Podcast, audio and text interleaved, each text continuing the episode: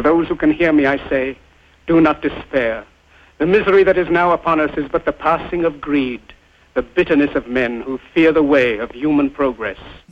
Things are really changing. There are good people here. People across North Carolina are proud of the fact that the Democratic Party chose to have a convention here.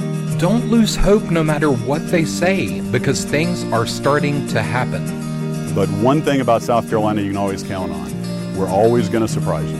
In fact, I've always been proud to be a Democrat. We need to recognize that we have an opportunity here in Georgia to take back this state and make it blue again.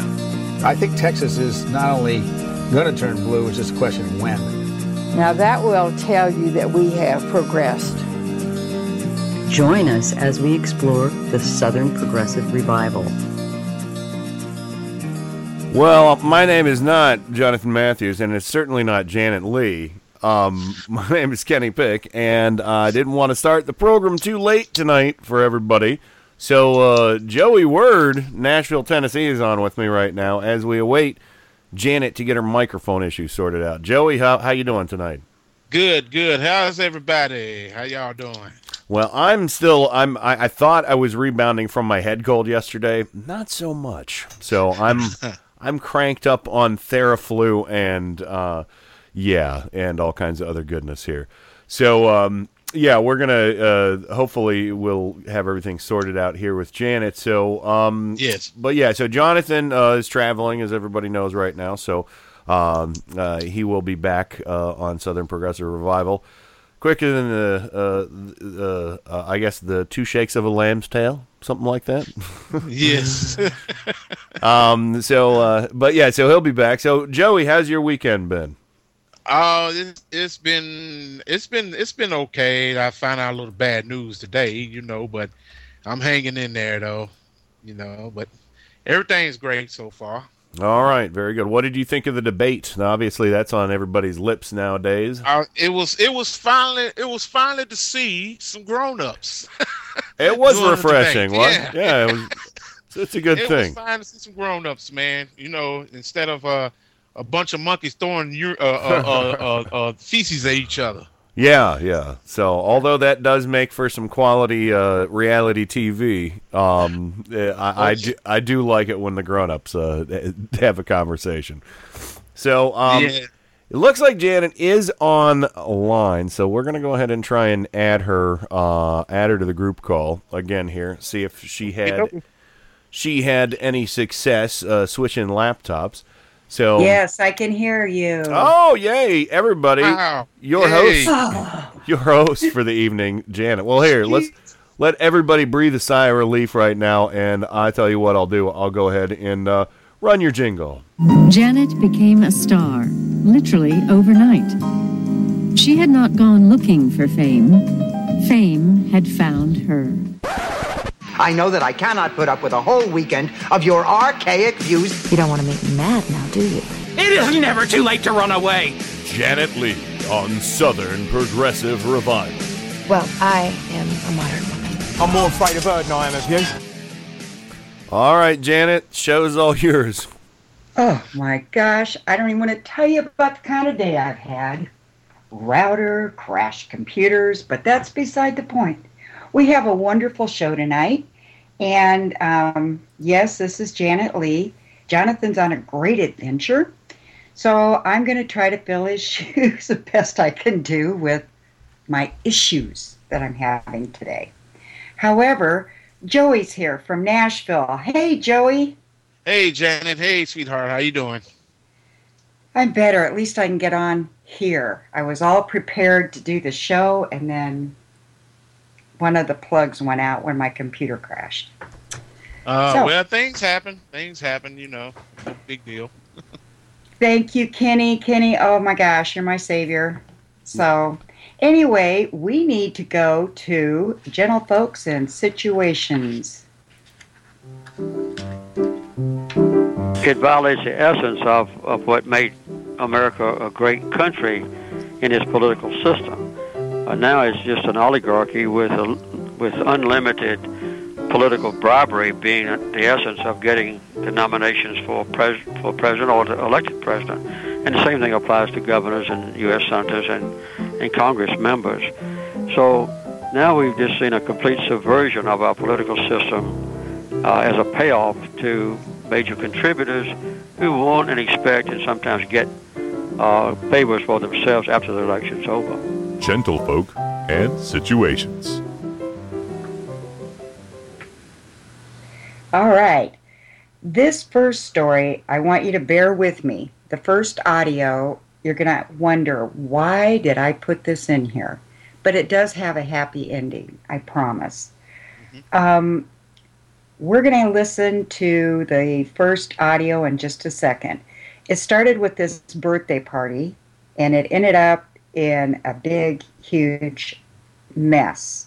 So, Kenny, would you play the birthday party incident audio 1? You got it. Or A. It's yes, lettered A. You got it. A Douglasville woman says she feared for her life when a group of people driving with Confederate flags on their trucks threatened her and her family during a birthday party at her home. But another woman in one of those trucks says they're the ones who had weapons drawn on them. Well, tonight there is video of the incident, and Nathalie Pozo from News Radio 106.7 has the story. I'm fearful of my life. We was having a birthday party here. This is the incident that took place near Melissa Alford's Douglasville home. You can see several trucks with American, military, and Confederate flags on the back. Alford claims the group made their way onto her property and threatened her during a birthday party she was throwing for her son. They was yelling, we're going to kill the N-word. And I'm like, OMG. They start coming at us with guns, knives. But Kayla Norton, who was in one of the pickups, says the confrontation started after someone threw an object at one of the trucks, causing it to swerve and pop a tire. Norton says the driver pulled over in this grassy area off Chapel Hill Road. She says it's public property. When we got there, there was knives pulled. Everyone was yelling. There was tire irons being thrown around, and his truck was hit with a tire iron several times. The Alford family says no one threw anything at the truck, and they did not have any weapons on them. I'm not mad at these guys for what coming with their flags. I'm mad that they threatened our lives. Norton confirms there were guns inside of the trucks, but says no one ever took them out. One person said, oh, y'all want to play that game, y'all want to play with weapons, and then we informed that other group that we did have guns in our vehicle, and if need be, we could go get them. In the video, you can see Douglasville police on the scene. They did arrest one person in one of the trucks on unrelated charges. They issued this statement to Fox 5. Officers on scene were given conflicting statements as to what led up to the confrontation. We do not have any evidence of any shots fired, nor were there any reports of a physical altercation taking place. The one thing everyone agrees, no one was injured. And Douglasville police are currently reviewing video of the incident to see if any criminal activity occurred. In Douglasville, Nathalie Pozo, News Radio 106.7 for Fox 5 News. All right, now what I want to say is this happened back in July, and the video that was being shown made it look like it was a he said, she said. And Joey, have you heard anything about this? Yeah, I've seen the video and heard some things about it, and what I got to say about it is, you see, they sit here and go online and put their little pictures up with the Confederate flag saying heritage, not hate. Now, if that's not hate, what is it? Yeah. And not only that, but did you hear her say, well, we have guns in the truck if we need to use them? Yeah. Now, why would you even have that if you're just running around town acting like an idiot? They're trying to intimidate them people, trying to intimidate black people. You know, I live in Nashville. Exactly. You know, I live here in Nashville, and I see them. You know, there's a whole lot of people with they pickup trucks with big Confederate flags flying. You know, that's not. You know, don't bother me none, but you can't intimidate me. You know. All right. You know, absolutely.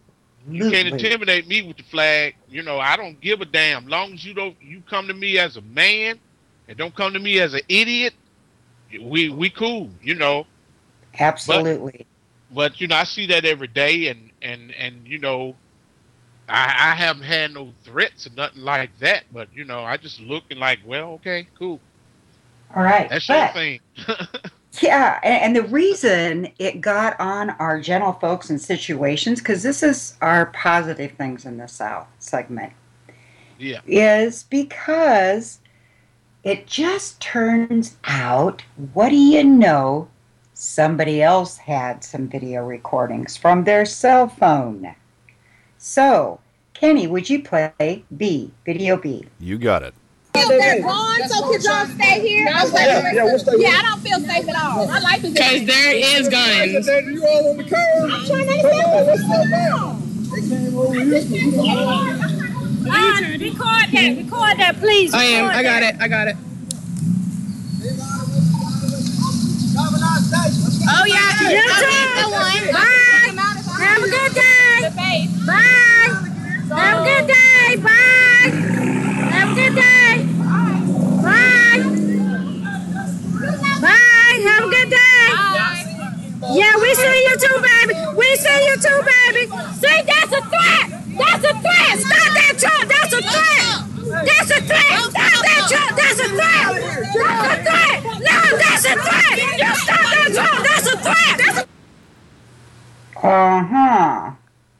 Well, it just turns out you can just hear the voices, the fear. You didn't get to see the video, I know, because this is radio.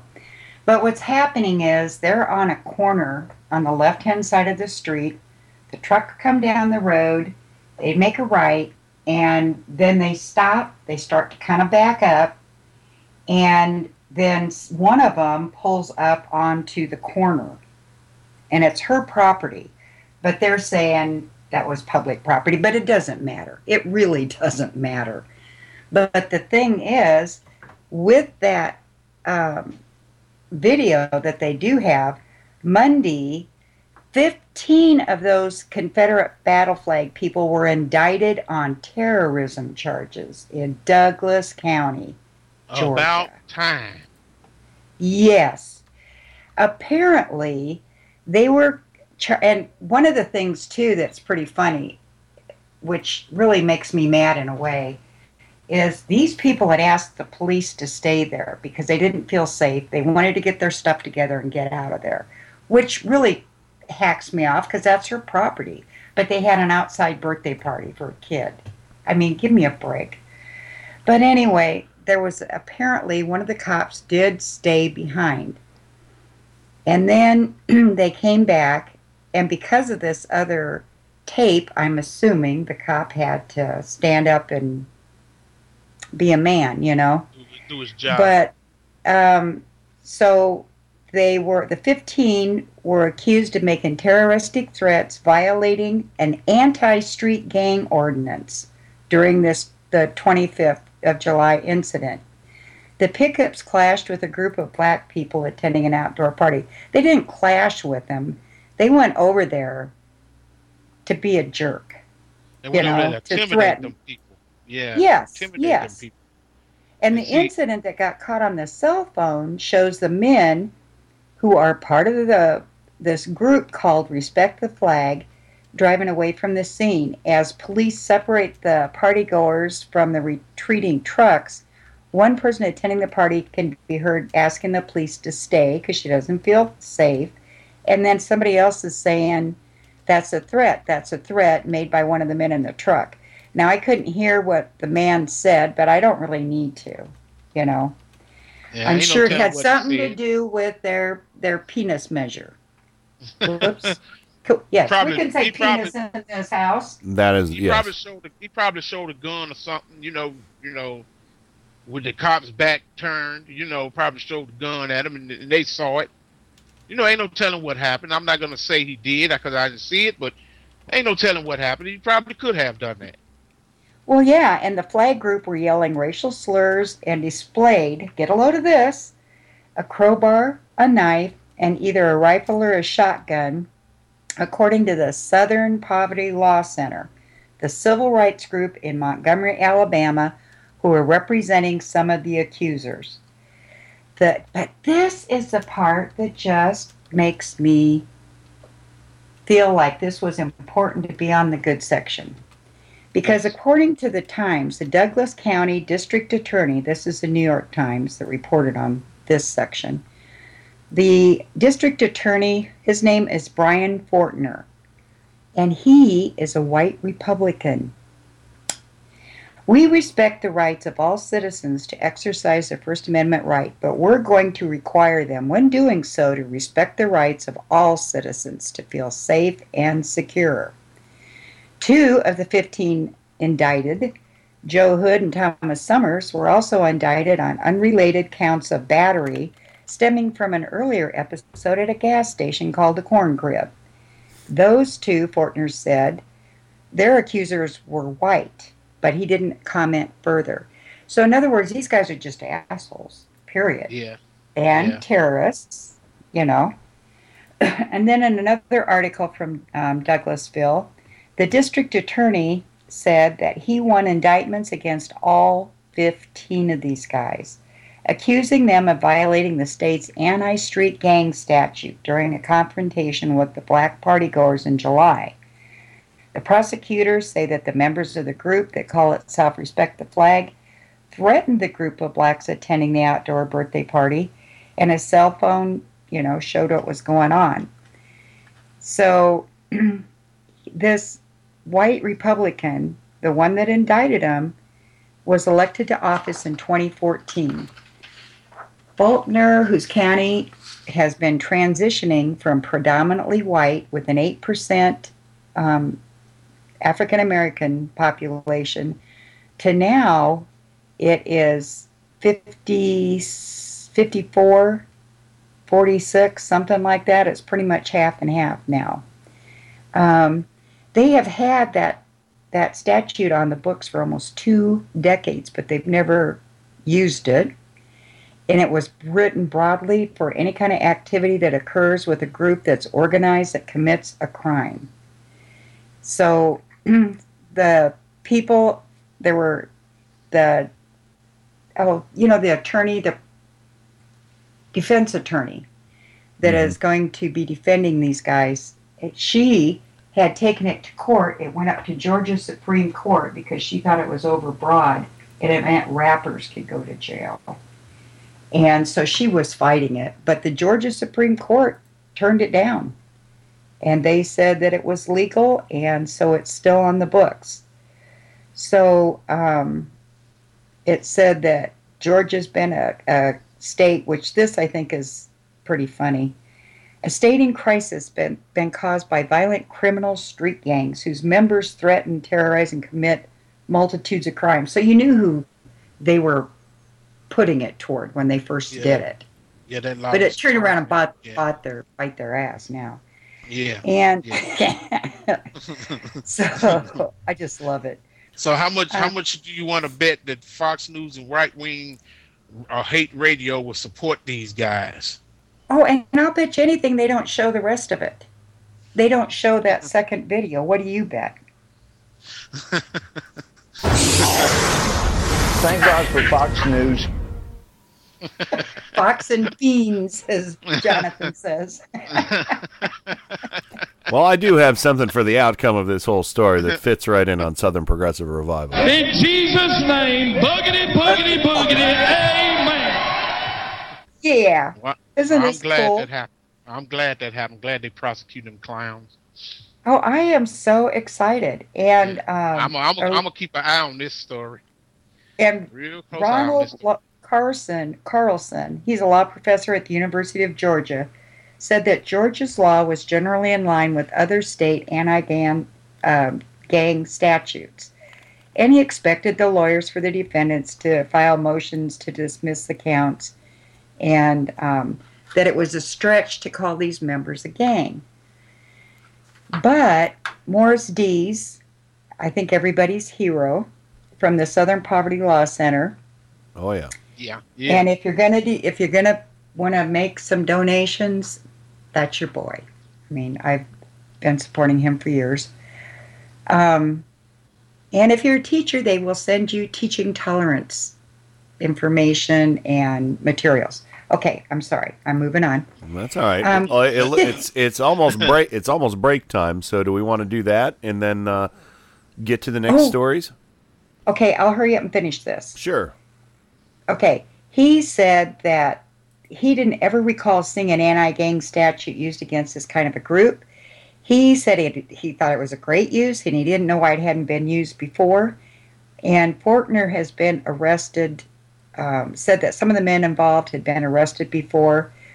And the guy, one of the guys in there said in a phone interview that the partygoers were causing the trouble as they went by. They just drove by and they were throwing rocks at his truck. No mention of busted tires, by the way.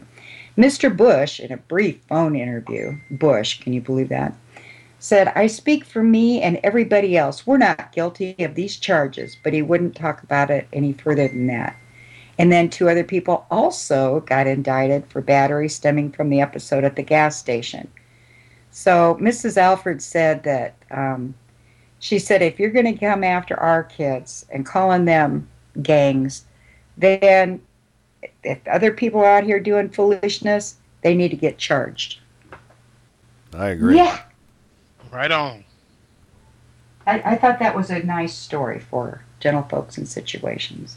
I didn't mean to talk so much. Hey, you're the host. You're supposed to. Oh, that's right. That's right. I am tonight.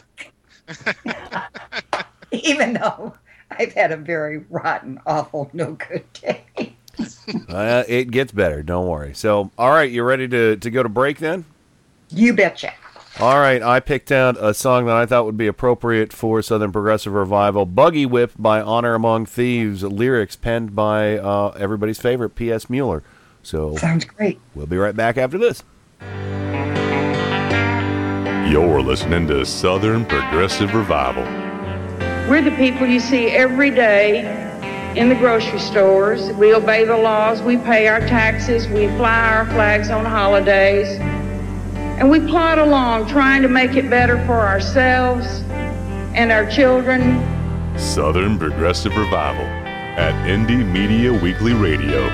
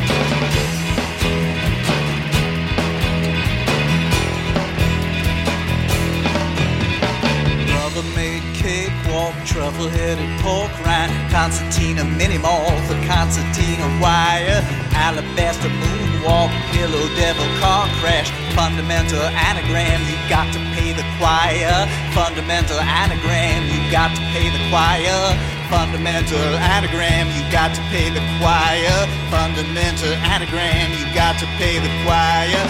Advocate, pupped and rigor mortis, foolscap, bungee, falling all the way to real estate in China, silicone rat bait like I want a train wreck, tantamount to pyramid, maybe you're a recliner, tantamount to pyramid, maybe you're a recliner, tantamount to pyramid, maybe you're a recliner, tantamount to pyramid, maybe you're a recliner. I'll be useful as a buggy whip, I'm good as any buggy whip, I'm useful as a buggy whip, and you are too. I'm useful as a buggy whip, I'm good as any buggy whip, I'm useful as a buggy whip, and you are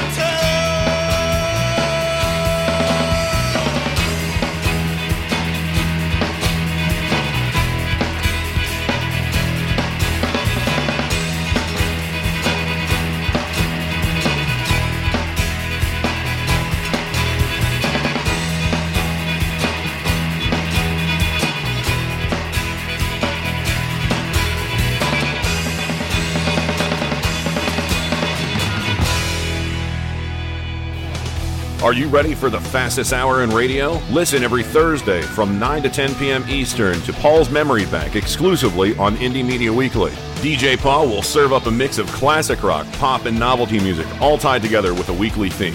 Be sure to sign up in the Paul's Memory Bank chat. Simply go to IndieMediaWeekly.com, select the Live tab, and scroll down to Paul's Memory Bank.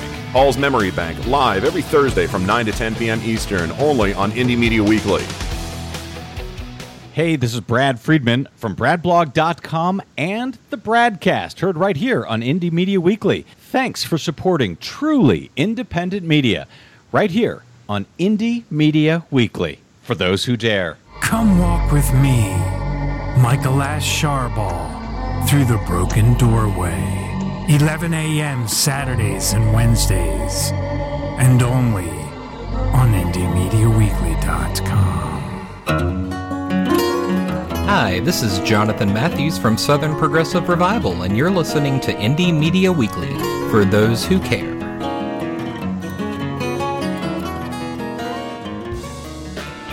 You're listening to Southern Progressive Revival. And we know Democrats support the working men and women of this country, so we understand hard work. So let's talk a little bit about ideas and how we reclaim ideas that we know win in red states. Southern Progressive Revival at Indie Media Weekly Radio.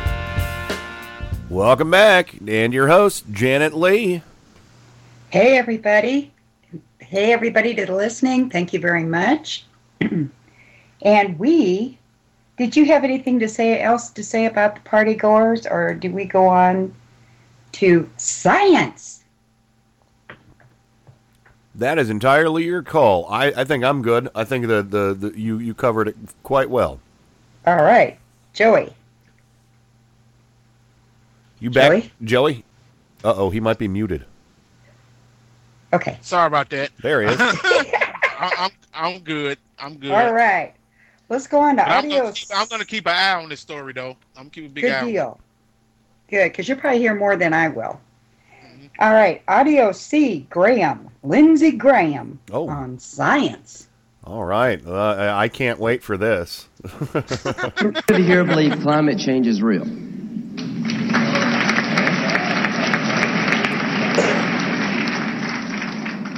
I do too.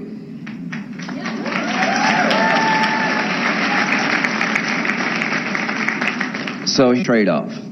For those of you who believe climate change is real, you're going to have to deal with a guy like me who will push a lower carbon economy over time in a business-friendly way.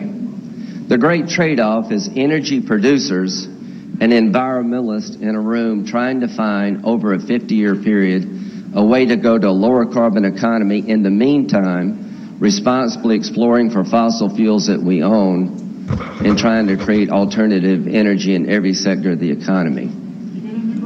It is, to me, folks, a problem needs to be solved, not a religion. So our people, to my friends on the left who are making this a religion, you're making a mistake. To my friends on the right who deny the science, tell me why.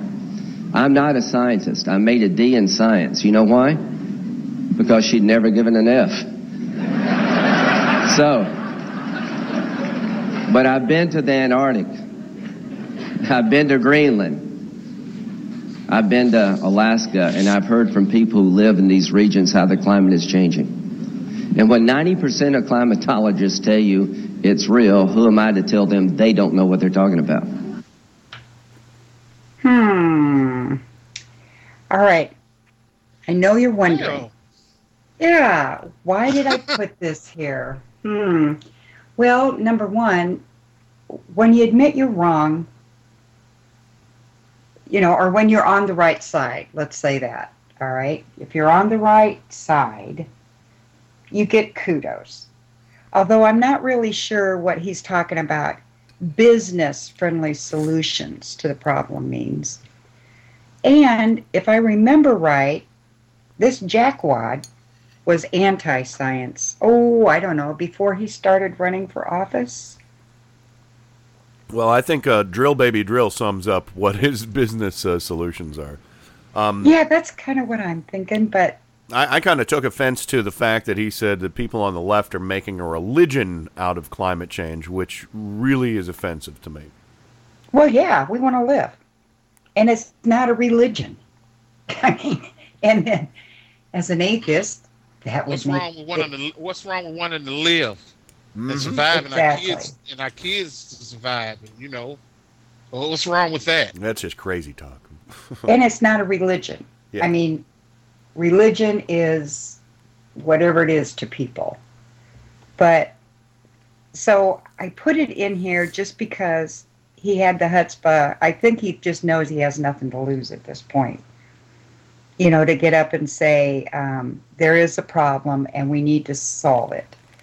I take away points for the business friendly and for us making it into a religion. We're not the ones making it into a religion and saying, God just invented the earth, whatever they're saying it is now. I don't know. 6,000 years ago and... dinosaurs and don't exist because they weren't there with the, I don't know. Who knows? So the Flintstones, the Flintstones worldview, I think is what you're trying to talk about. Thank you. I knew there was something in the back of my brain that was just kind of swirling. All right. Then we got to go on to the next story. And this one, I hesitated. It is a good story, but I also have really a soft spot for the kid that's in trouble, but I don't really. Mm-hmm. So here we go. So cut D? This one doesn't have an audio. Oh, okay. So there's no audio, there unfortunately. No problem. Because it involves a 15-year-old boy named Paul Horner, who was a swatter who got swatted back. He... broke down in tears after the judge found him guilty on 2 counts of domestic terrorism, and he was sentenced 25 years to life in the federal pen. He's 15, 25 years, so that makes him 40. However, he is the first person in history to be charged with what's known as swatting.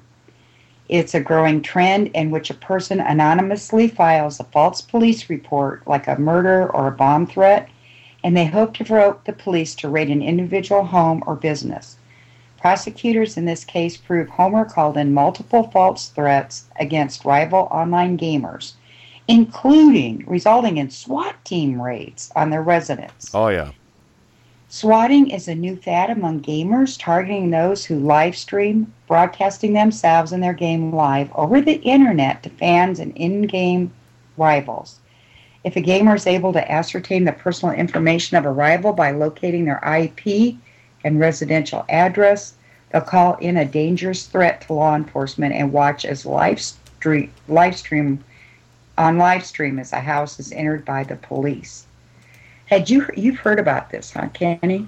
Yeah, I believe John Kendall reported on this on Mike Check Radio earlier this year. And I was stunned to hear about this evil practice to, seriously, to have a SWAT team come wreck somebody's house and haul somebody's ass off to jail while they're just trying to live their life. That's insane. They did a rapper that way. That rapper, Lil Wayne, they swatted his house. Wow. Oh, and yeah. John Kendall in chat is saying a woman played Minecraft and somebody said there was a shooting. And in this case, Homer, who goes as Badass Dog 69, was upset after being repeatedly beaten by a fellow gamer at Battlefield 4. And I'm assuming that's a game. Yeah. After obtaining the rival gamer's information, they say he called the police reporting a murder hostage situation at the home. SWAT team raided the house, shooting and critically injuring the live streamer's father in the process. Following the investigation, Homer was charged as an adult using provisions of the 2001 Patriot Act. Homer's guilty charge stems from 2 counts of domestic terrorism related to his manipulation of enforcement response and injuries to innocents resulting from those actions. And prosecutors played the audio of his 911 call to the jury. Yeah. What he said was, "I just shot and killed 4 people. If police enter my home, I'll kill them too," the statement read. During the closing arguments, the prosecuting attorney said the state's assessment of Homer to the jury, there was no victim or any evidence that shooting had taken place. His actions are pure evil. He's a menace to society and must be prosecuted to the fullest extent. And they described him as a brash, hardcore persona while online. But during the trial, he kept breaking down in sobbing fits of hysteria and calls to his mom. Good. And, yeah. And at that point, Arthur Digsby had to have him removed. Now, this was down in Louisiana, by the way. I don't know if I stated what state this is from. Mm-hmm. Hearing the sentence of 25 years, Homer began sobbing. Digsby told Homer he did feel bad for him, but he was responsible for his own actions. Ignorance of consequence because of lack of thought absolves no one, the judge told Homer. Thinking your actions only a prank didn't make them a prank just because you thought they were a prank. And then they went on and they listed there was a SWAT team member that got killed in Texas this year, and another team member was injured when they went to do a no-knock warrant. And some innocent guy that didn't know what was going on took his shotgun and just reached up and shot, and here it was one of these SWAT people. Digsby said, the judge, leave your petty pride in the realm of digital fantasy where it is still safe, because, as a young Mr. Homer has learned, actions in the real world don't have a reset button, and every parent should make sure their children understand that. Oh, and he'll be 40 years old when he gets out of the pokey. Woo! Yeah. And they said that he was, at the beginning, just, Mr. Tough Guy. Well, what was his username? Like, Bad Dog? Badass Dog 69. Oh, I bet he was a real badass dog when he was weeping for his mama there, Joey. Oh, yeah. He's probably weeping now. Oh, yeah. You should have seen Big Bubbles beside him hugging him. Oh, it'll be all right, baby. He shouldn't have done that. That was not uncalled for. I'm a gamer myself, and I play a lot of Grand Theft Auto 5. And it's some crap talking kids on there. I don't pay them never mind. What I do is I find their name and then I block them. Yeah. Simple as that. I'm not going to sit there and argue with a bunch of children. I'm there to play that game, and have some fun. Yeah, you're not a Republican. So, he really took that serious and done that to them people. I think he do deserve what he got.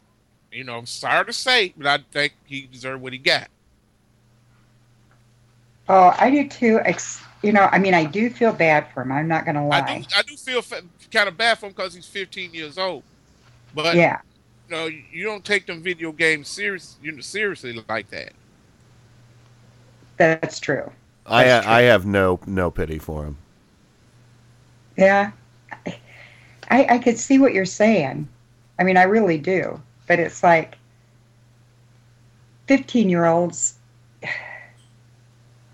The kids today, they got a lot of power. They got a lot of power to make stupid mistakes with the information age, and he should have known better.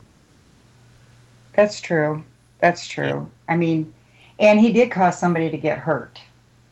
So it wasn't like, this person didn't die, mm-hmm. but it does. They do say critically injured. So I'm assuming that means it was pretty bad. It was a pretty bad injury. Oh yeah. Yeah. And so there was a couple of, places where people have actually died, but he's the first one that was sentenced under this or even brought to court using what they used to get him on, I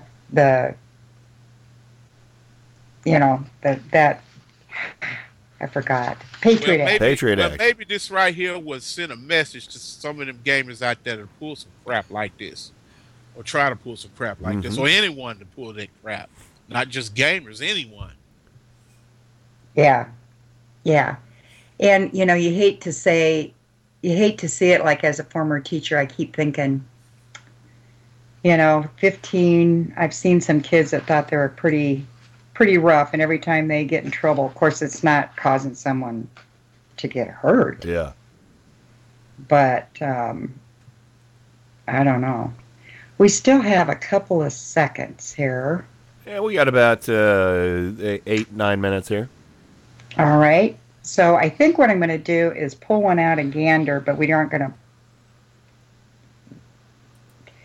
I think I'm going to do the no fact-checking Popeyes because we've talked about this story before. And this is Mr. Old Ben. And I think this is so funny. I mean, in a way. Yeah. I mean, I do. I just can't help it. Would you like this to be gander at the soapbox? Well, I guess we could go ahead and start, can't we? All right. Gander at the soapbox. Gosh darn it, who diddly I'm conservative. What do you have a higher opinion of, Congress or dog poop? I think the report's full of crap. My goodness, I didn't know solid waste management was so controversial. We'll have more of everything. We were discussing disease. We were discussing all sorts of things tonight. I apologize. We left the helicopter at home. I don't have to defend everything that I've ever done. Isn't that the Tea Party in a nutshell? Republican on Republican violence. There isn't a Republican Party. I humbly ask for your vote. Whenever you're going to get to vote, whenever the primary is. So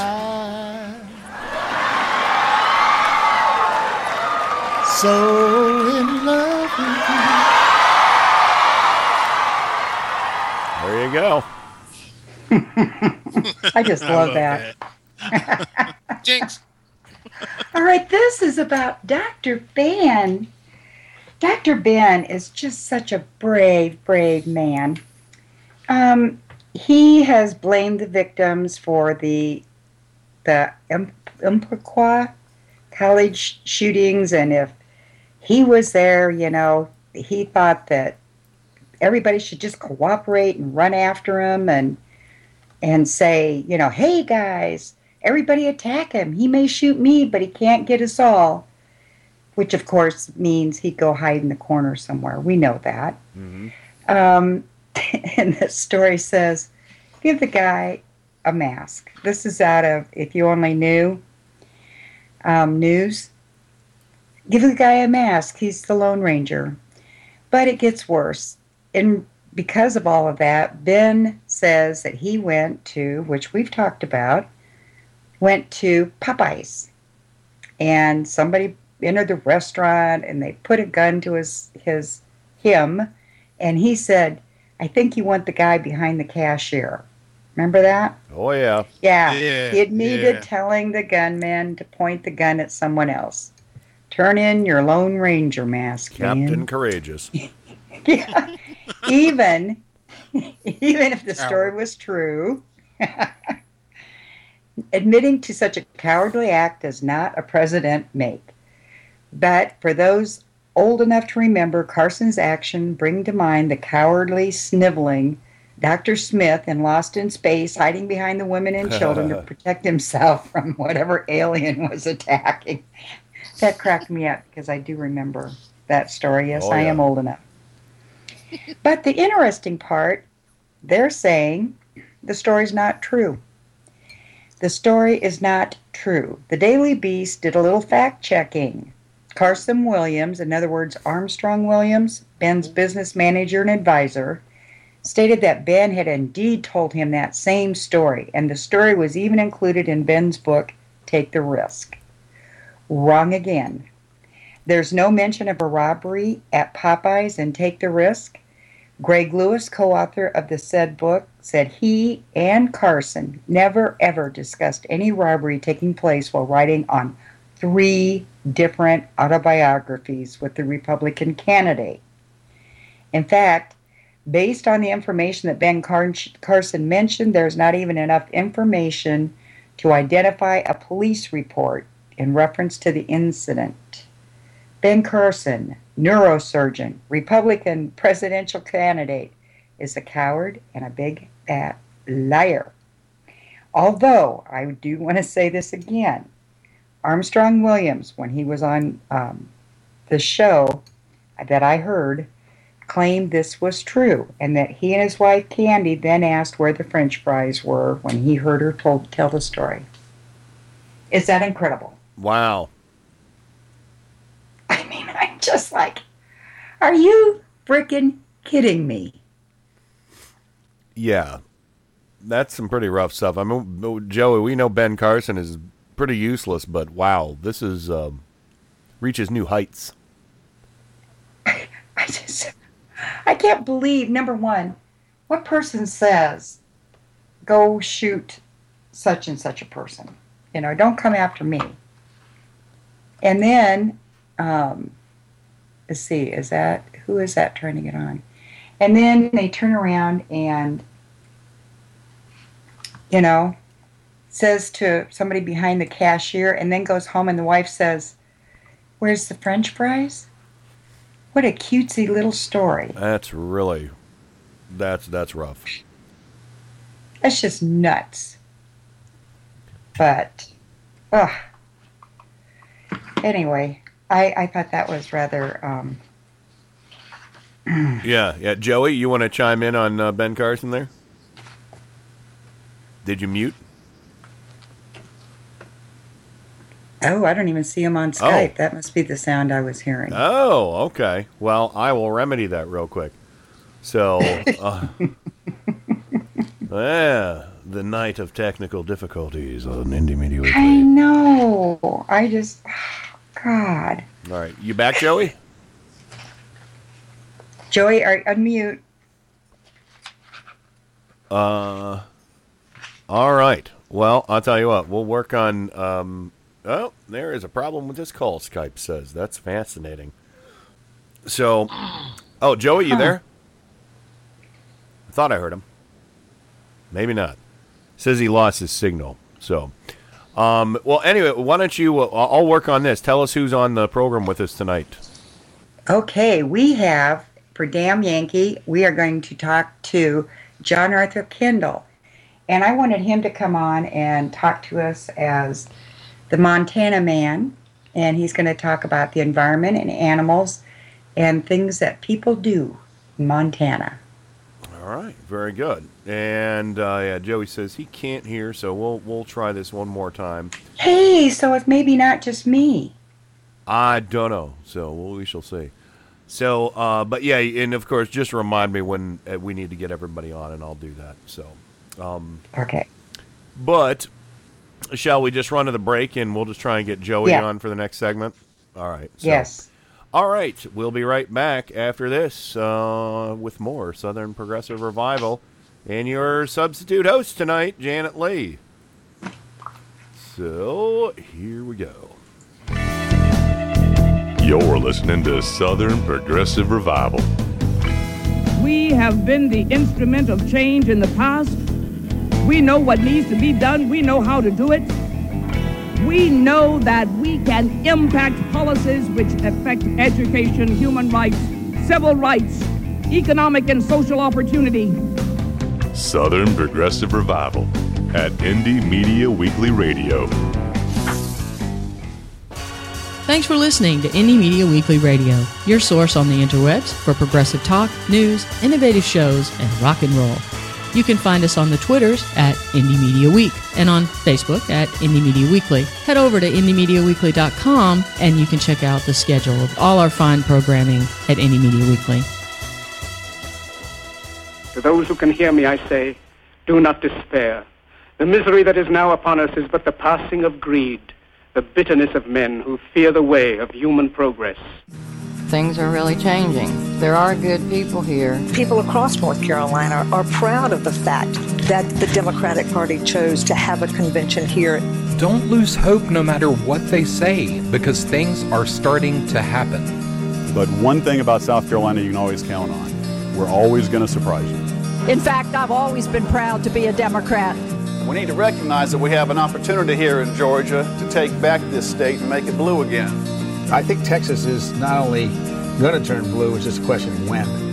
Now that will tell you that we have progressed. Join us as we explore the Southern Progressive Revival.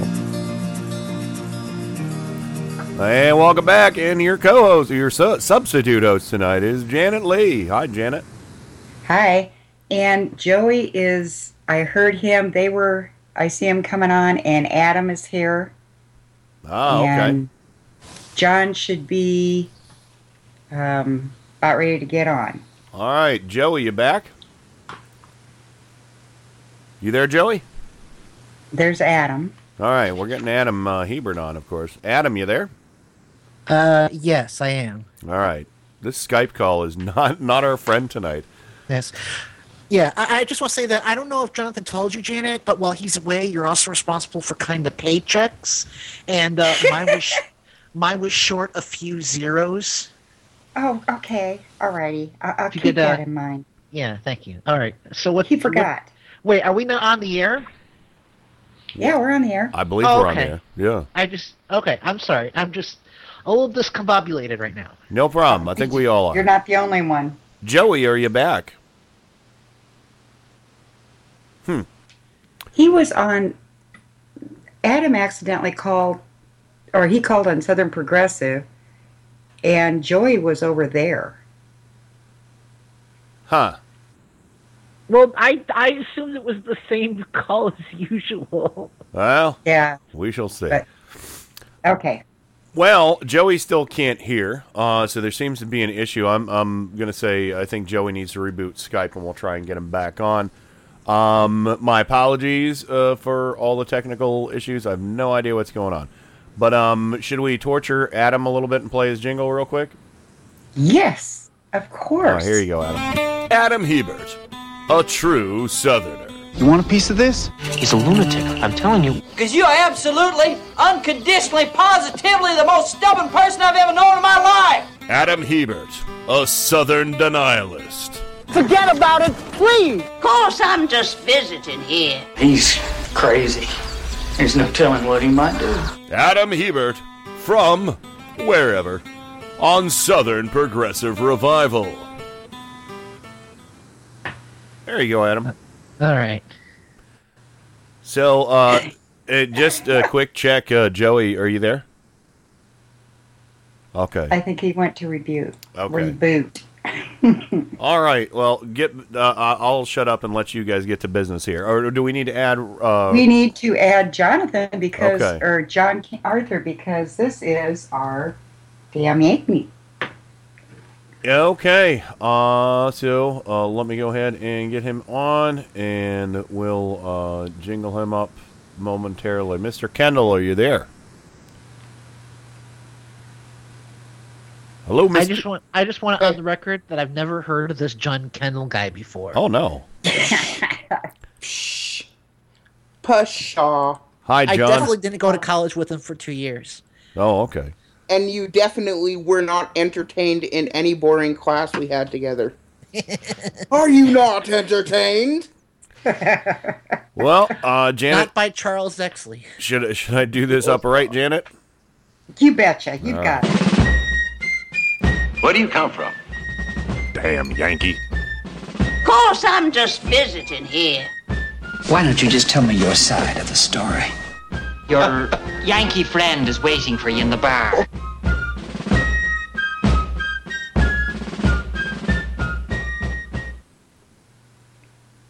There you go. All right. Yeehaw. John, I want to thank you so much for joining us tonight. Yep. You and I'm sorry, I didn't mean to cut you off. But one of the reasons that I thought about this, because I know you're kind of big into nerd stuff, and we don't do that on this show, but I was very fascinated by our texting that you and I did back and forth, and it gave me an idea that I wanted you to talk about Montana and the things that you've seen change over the years with, I know you're young, but have you noticed fracking? Have you noticed damage to the environment? Is there less animal activity, more animal activity? And then I would like eventually for you to get into the idiot tourists that go up there and do stupid stuff with animals. Okay, there's, from what I've seen, there's not much fracking here in Montana. I could be mistaken. I don't really keep up on the fracking shenanigans, if that's how you want to put it. My brother was an oil field worker, and he left the state and went to Colorado after high school.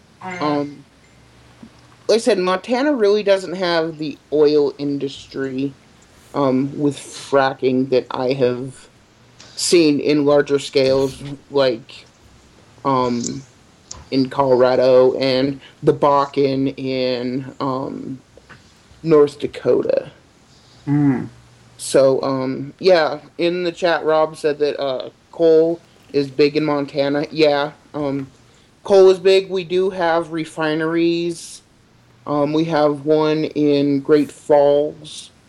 We have one, I think, in Billings. We have usually it comes in by rail. Mm.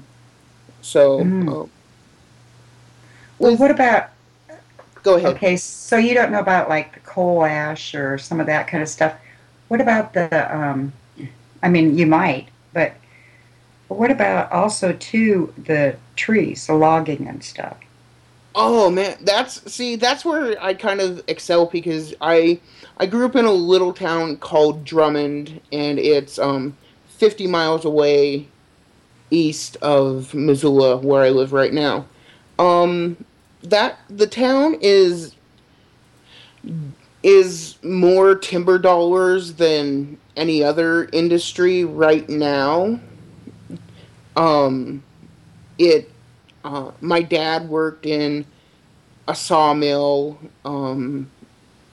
We don't have any sawmills there anymore. It's all in a smaller town called that's named Hall, which is kind of funny to me. Anyway, but there's kind of like a split between those that feel like sometimes logging may be necessary, as opposed to, your quote-unquote, liberal tree huggers, like out there not allowing logging. Since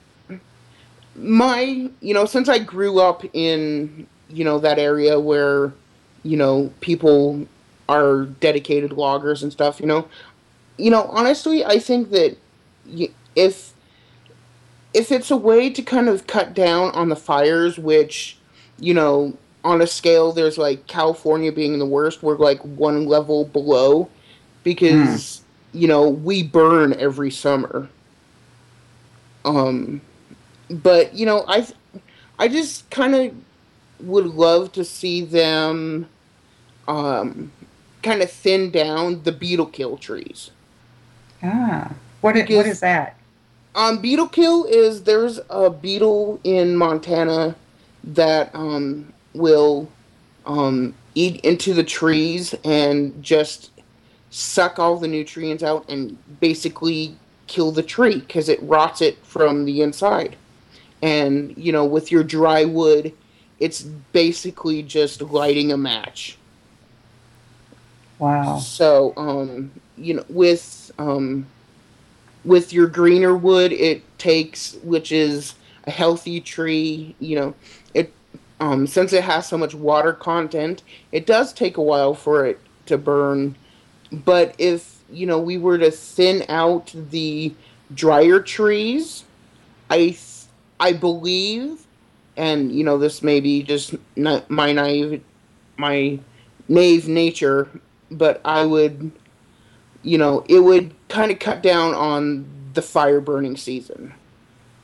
Just real quick, I wanted to let everybody know Joey's back on the call with us. Oh, cool. Joey, do you have any questions? No, not right now. I'm just listening right now, but I may have something in a bit. Okay, do you have anything on the environment, the stuff that he's talking about, Adam? Well, I know that, you know, there was the beetle problem with certain trees. In fact, as I recall, wasn't there a famous tree on campus that we lost the beetles, John? Yeah, Every now and then, you know, the beetles will move, you know, where the trees are. And, you know, there are trees on campus that, you know, have been there for 100 years. But with the beetles coming in, you know, it puts a damper on, you know, what makes the University of Montana campus so beautiful. Mm-hmm. So, like I said, just with the beetle kill trees, you know, it's kind of really obvious as to what they look like. They look dead. Oh, okay. So it's not. Do they like fall over or anything? You know, No, they from the ones that I've seen, it's rare for them without an outside force, like, you know. Pushing on them, you know, if you push on them, you know, really hard, obviously they'll fall over. Oh, so, okay. Most of the time they're standing, which, you know, when fire season comes up, the fire will sweep below, and then with the dry trees, it'll just shoot right up. Oh, man. Mm. Yeah. Wow. Yeah, like I said, on a scale of, you know, California to, you know, an area that doesn't have many fires, Montana since 2000, so the last 15 years, every summer, we've had a really bad fire season. Now, do you live by the where the fires are? Or? Yeah, Missoula, like, where me and my sister live, you know, we're... we have a hill backdrop, but, you know, it's kind of in a valley, so the smoke will move in and settle and just be here. This summer it was here for, like, 2 weeks. It just settled, and it was, like, thick and just basically, you know, the old cliche of you could cut it with a knife. Oh, wow. Yeah. Oh, wow. Glacier, this year... The big spots were up by Glacier National Park. There was a fire that swept out, I want to say, definitely over 2,000 acres. Oh, my gosh. Yeah, and that's, let's see, it's 2 hours from Missoula. going west. So what about water? Are you into a drought like some of the West, like California and to the west? I've through like. Go ahead, Janet. No, I was going to say, or is it kind of a normal wet dry this year? We kind of like our winter of 2014. It really wasn't wet. So, I've read online through like different news articles that Montana could be droughted by 2025. But, I really, like I said, I've only seen a couple articles that have said that, environmentalists in Montana have said, hey, you know, like this, we're kind of in like a danger zone.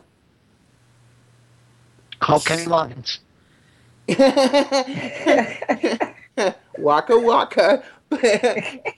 Anyways, like, you know, we could be hit with a drought or, you know, we could pull out of it. It depends on our winters and, usually winters in Montana can get really harsh. Yeah. I mean, just ask Adam, like, you know, our winters are, you know, some of the most frigid winters in the country. Do you get a lot of snow? Yeah. Yes. Or? Like I said, yes and no. In 1996... and my sophomore year of high school, we had a really bad winter season. And in my sophomore year of high school, our winter season actually extended to June. Like, we had to cancel driver's ed because there was snow in June. You gotta be kidding me. No, Montana's really weird like that. I mean, the saying is, don't like the weather in Montana, wait 5 minutes. Yeah. They say that about. Go on, Adam. I was going to say, I mean, when I went to Lolo Hot Springs with the Japanese Student Association of the University of Montana, it was in mid-April. And there was still snow on the ground, so... I used to go every summer up into that area, and Wyoming and Montana. I just love it. South Dakota, up in the hills. And I just wondered how much it had changed. And I know after that earthquake up in Wyoming, it really has changed a lot of stuff because it took out a whole bunch of logs, and then they've had mudslides, and I was just wondering if you were having that too. And before we get going any further on that, animals, I want to know what you're seeing. Are you seeing an increased population, staying the same, or decreasing, specifically bears and deer? We have deers going up the yin-yang down here. That's been a real productive year for them. That's all I can say. Yeah. We've had a lot of bear just, like, running around. Like, last week there was a bear that was just walking through Bozeman High School like he owned the place. I think that is so funny. I mean, it's not funny, but it is funny. Here in Missoula, there's been, within the last month, there's been, I want to say, 5 or more, like, bear out in the public. It's because the food supply for them, since, you know, the winter really wasn't good to us, you know, it's kind of tricked their bodies to not go into hibernation. Wow.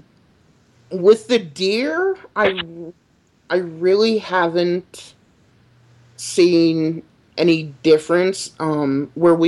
Where my sister and I live, with our hill backdrop, like every morning we'll see deer walking back and forth, you know, and up where I lived in Drummond, we lived a quarter mile out of town, out of Drummond itself.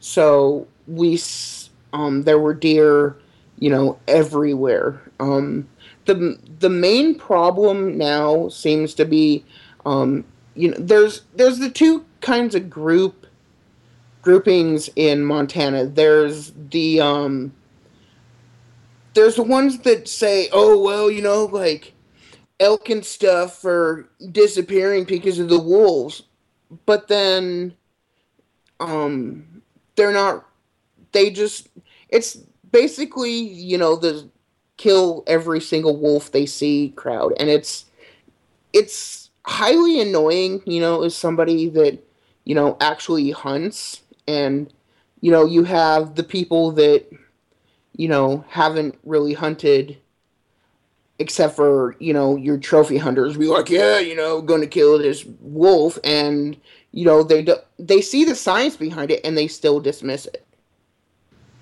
Wow. I didn't even think about wolves up there. And you guys go on. We talked to almost 5 one morning. Think about it, we need wolves. Huh? Yeah. We need wolves. Oh, yeah, yeah. And another complaint that the, like, kill them all, you know, group brings is that, you know, these aren't native wolves. Well, they don't realize that some species that we have in Montana aren't native. So, they just, you know, it's their basic, like, hate boner for anything that, you know, they think is a menace. Oh, my God. And, yeah, Francie, I totally agree with you. Trophy hunting is awful as a Montana hunter that, you know, they can't go to a grocery store every 10 minutes, you know, to get food. You know, it's a food source for us. You know, you can't eat the antlers. Yeah. Yeah. And down here, oh, I'm sorry. I'm going to say this and then you go for it, Joey. Yeah. But here, or Adam, where I live, many, many families live on the deer they get. I mean, it's desperate time if you don't get one, you know, and they try to get their limits. So it's they get their fish, you know, out, get their loads, and then they get their deer. And so I understand what you're saying. I mean, as long as people are eating what they take, I don't have a problem with it. Yeah. And, you know, trophy hunting, you know, like I said, it's vile. I mean, it's basically, you know, the biggest penis contest. Like, oh, hey, you know, I got this elk with like 40 points on it, you know, look at this. And, you know, it's basically a bragging point. And here around Nashville, around the rural areas around where I live, you know, the hunters I know, they hunt for food, not trophies. Yeah. Yeah. If they find a buck, yeah, they're going to use the buck as food, but they also want, some of them like to keep the head because the antlers.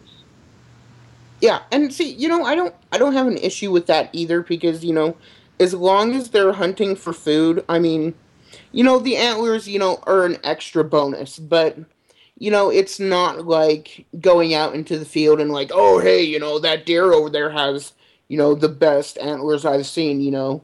Yeah, yeah.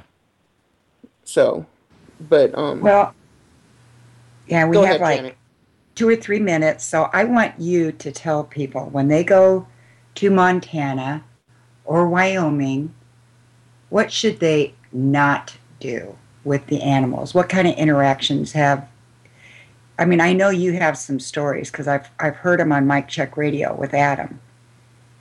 Yeah. You know, about people getting killed. Yeah. Okay. You know, it's okay to come to Montana for tourism, but don't take a selfie with a bison that's, you know, 3 feet away from you. If you haven't seen a bison, they are basically a 2,000-pound wrecking ball of flesh and muscle, and they will mess you up. I mean, and it goes for elk, too. Over the summer, there were 5 accounts of people getting mauled by wildlife, and it's a silly practice. You know, it's like I said, it's just going back to being the most braggadocious, because you're standing there taking a selfie with something that can kill you. So were most of them because of selfies? Yes, and like, you know, like I said, tourists are okay in Montana. We love your tourist dollars. We have a surplus thanks to tourist dollars. But you know, if you come in, you know, with a selfie stick, which I think are silly anyway, and you know, stand 3 feet away from, you know, this wrecking ball. I mean, you know, it's simple Murphy's Law in action. You know, anything that can go wrong will go wrong. Oh. Joey, do you have anything? No. That's all the questions I had and comments. Adam? No, I mean, you know, people want to think of bison as these docile animals, and for the most part they are, but they're still wild animals, you know. And, you know, I know it's in bad taste to laugh when someone gets hurt because they're stupid, but at the same time, they brought it on themselves. Yeah. Yeah, and, you know, the last couple summers, my family and I have gone to Yellowstone, and, you know, we've seen bison, elk in parks and stuff, and it's, the people, they just leave their, like, cutesy Disney goggles on, like, oh, hey, you know. But it's silly. Mm. Wow. That is, that's pretty scary. Yeah, and, you know, like I said, it's just people leaving their common sense at home because they're somewhere else. But they should think. I mean, hasn't anybody ever heard the Roger Miller classic song, "You Can't Roller Skate in a Buffalo Herd"? Come on, people. Common sense. It's a great song. We'll have to get that for Indie Media Weekly. But it is break time. Yes, thank you so much for coming on, John. Yep. Very interesting. You know, if there's another time you want me on, you know, just give me a yell and I'll be available. So that'd be awesome, because we didn't even get to the other 2 things I was going to talk to you about. So we can save that tease for later, Janet. All right, we'll do. Thank you. Right. Yep. All right, John. Bye. Don't forget where can people hear you, John? Mike Check Radio on Saturday. From 7 to 10 p.m. Eastern. 7 to 10, whatever. He's a master at the plugging. What can I say? Yeah. I taught him everything he knows about plugging. There you go. But, all right, guys. Thanks. See you, John. Good night, John. Bye. See you, John. Stay frosty, buddy. All right. We got the Hightower Lowdown coming up. We ready for it? Yep. Yeah, I guess. Yeah, I love that guy. All right. We'll be right back. You're listening to Southern Progressive Revival. And knowing the world as I do, I can tell you without any equivocation that the number one abuse of human rights on earth is strangely not addressed quite often is the abuse of women and girls. Southern Progressive Revival at Indie Media Weekly Radio. Obama's push for the Trans-Pacific Partnership is quite a show, but it's not selling. I'll tell you why, today on Hightower Radio. the negotiations, and the sales push behind Washington's latest and biggest free trade agreement amount to kabuki theater. What theater? Kabuki. It's a 17th century form of Japanese drama, featuring elaborate sets and costuming, rhythmic dialogue, and stylized acting and dancing. That does sum up the White House's production of the Trans-Pacific Partnership. Its negotiations have been set in luxury resorts around the world, covered by elaborate secrecy. Insiders wear the costumes of global corporate power, while trade officials parrot rhythmic dialogue about incredible benefits for all. And the president himself is the main actor, dramatically proclaiming that TPP is the most progressive trade deal ever. And now he's doing a stylized political dance in hopes of winning congressional approval. What a show! But it doesn't seem to be selling. Recent polls show broad public opposition to any more of these trade schemes, not only among Democrats, but independents and Republicans too. 10 of the 2016 presidential candidates are opposed, led by Democratic contender Bernie Sanders, who calls it flat-out disastrous, and GOP frontrunner Donnie Trump, who dubs it a horrible deal. Congressional opposition is strong, and even Ford Motor Company, which was one of the corporate giants allowed inside the negotiations, has blasted it, calling on Congress to vote no. This is Jim Hightower saying, inexplicably, Obama views passage of this democracy-strangling corporate boondoggle as his legacy-making achievement, even though the only real support he has for it are Republican congressional leaders and the global corporate establishment. That's not just kabuki, it's kooky. As the old aphorism puts it, tell me with whom you walk, and I'll tell you who you are. To keep track and get involved, go to citizen.org/trade. To get more of Jim Hightower's populist take on what Wall Street and Washington are up to, visit www.hightowerlowdown.org. Hey, Joe, what are you doing? Repairing the GOP clown car. What's wrong with it? Well, you know your show. You mean the Tim Cormall Show right here on IndieMediaWeekly.com? Yes. Where each week a panel of guests joins us for a progressive roundtable discussion about politics, news, and other fun topics? Yes. And you know how we check out which members of the GOP climbed into the clown car each week? Yes. Well, there's been so many GOP clowns lately, they broke the springs. Oh, no, really? Yes. But don't worry. With the GOP presidential primary season coming up, the clown car will now have new heavy-duty springs to carry the load. So not only will our show be way better than those Sunday cable shows, we'll also have our very own clown car. Right. Now, close that garage door, Tim, before the clowns get in. Join us in our panel of guests every week right here on Indie Media Weekly. Oh, and don't forget, we have clowns. Dang it, I think a few slipped through. Tune in for the Tim Cormall Show on Indie Media Weekly Radio, Mondays and Wednesdays at 8:30 a.m. Eastern, or in prime time on Thursday nights at 7 p.m. Eastern, right here on Indie Media Weekly Radio at IndieMediaWeekly.com. Don't miss Musical Mayhem with Lauren Mayer. Topical comedy songs and commentary from your friendly local humorist, songwriter, and opinionated Jewish mother. You can catch the show right here on Indie Media Weekly on Mondays and Wednesdays at 9:30 a.m., Thursdays at 8 p.m., right after the Tim Cormall Show. You can catch my weekly comedy videos on my YouTube channel, Psycho Supermom, and order CDs through most major retailers as well as my website, laurenmayer.com.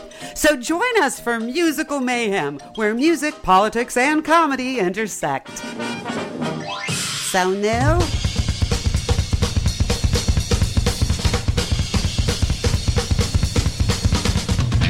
Hi, this is Kenny Pick from Turn Up the Night, and you're listening to Indie Media Weekly.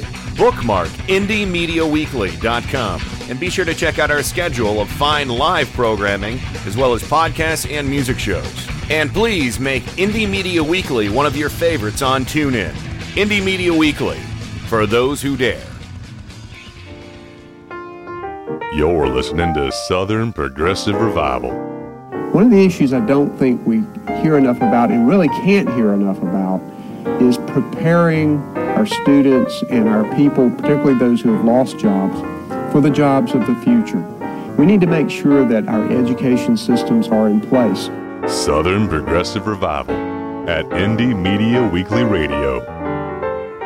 And welcome back. And your host for tonight, while Jonathan Matthews is away, is the one, the only, Janet Lee.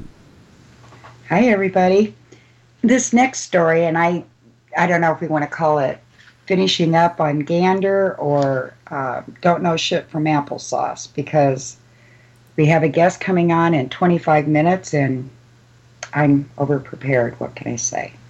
So I'm going to go ahead and do this story, and then if we get to 7:45, then we'll go up to shit from applesauce. Well, don't worry about that, Jen. I mean, the Mythbusters also say if something is worth doing, it's worth overdoing. And I always apply that principle to show prep. Okay. All right. This one has an audio, and it's audio D. And it's about, but before he plays that, it's about a man, Glenn Ford, who is from Louisiana. He was put in jail back in 82 or 83. Yes, for murdering a 56-year-old jeweler, and the reason they put him on as their primary suspect because he had been known as a petty thief. He'd worked at this guy's yard and admitting pawning some of the murder victim's stolen jewelry.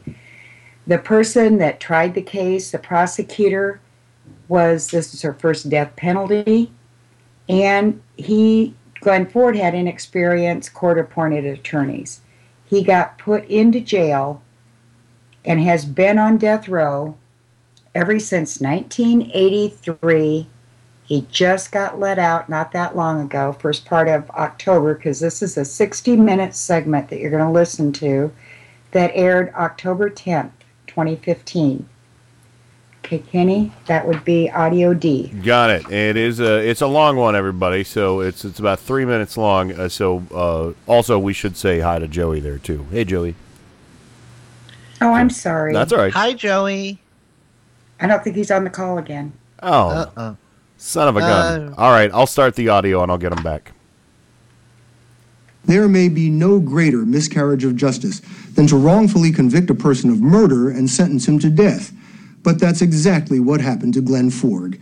He spent nearly 30 years on death row in solitary confinement in Louisiana's notorious Angola prison until new evidence revealed he did not commit the murder.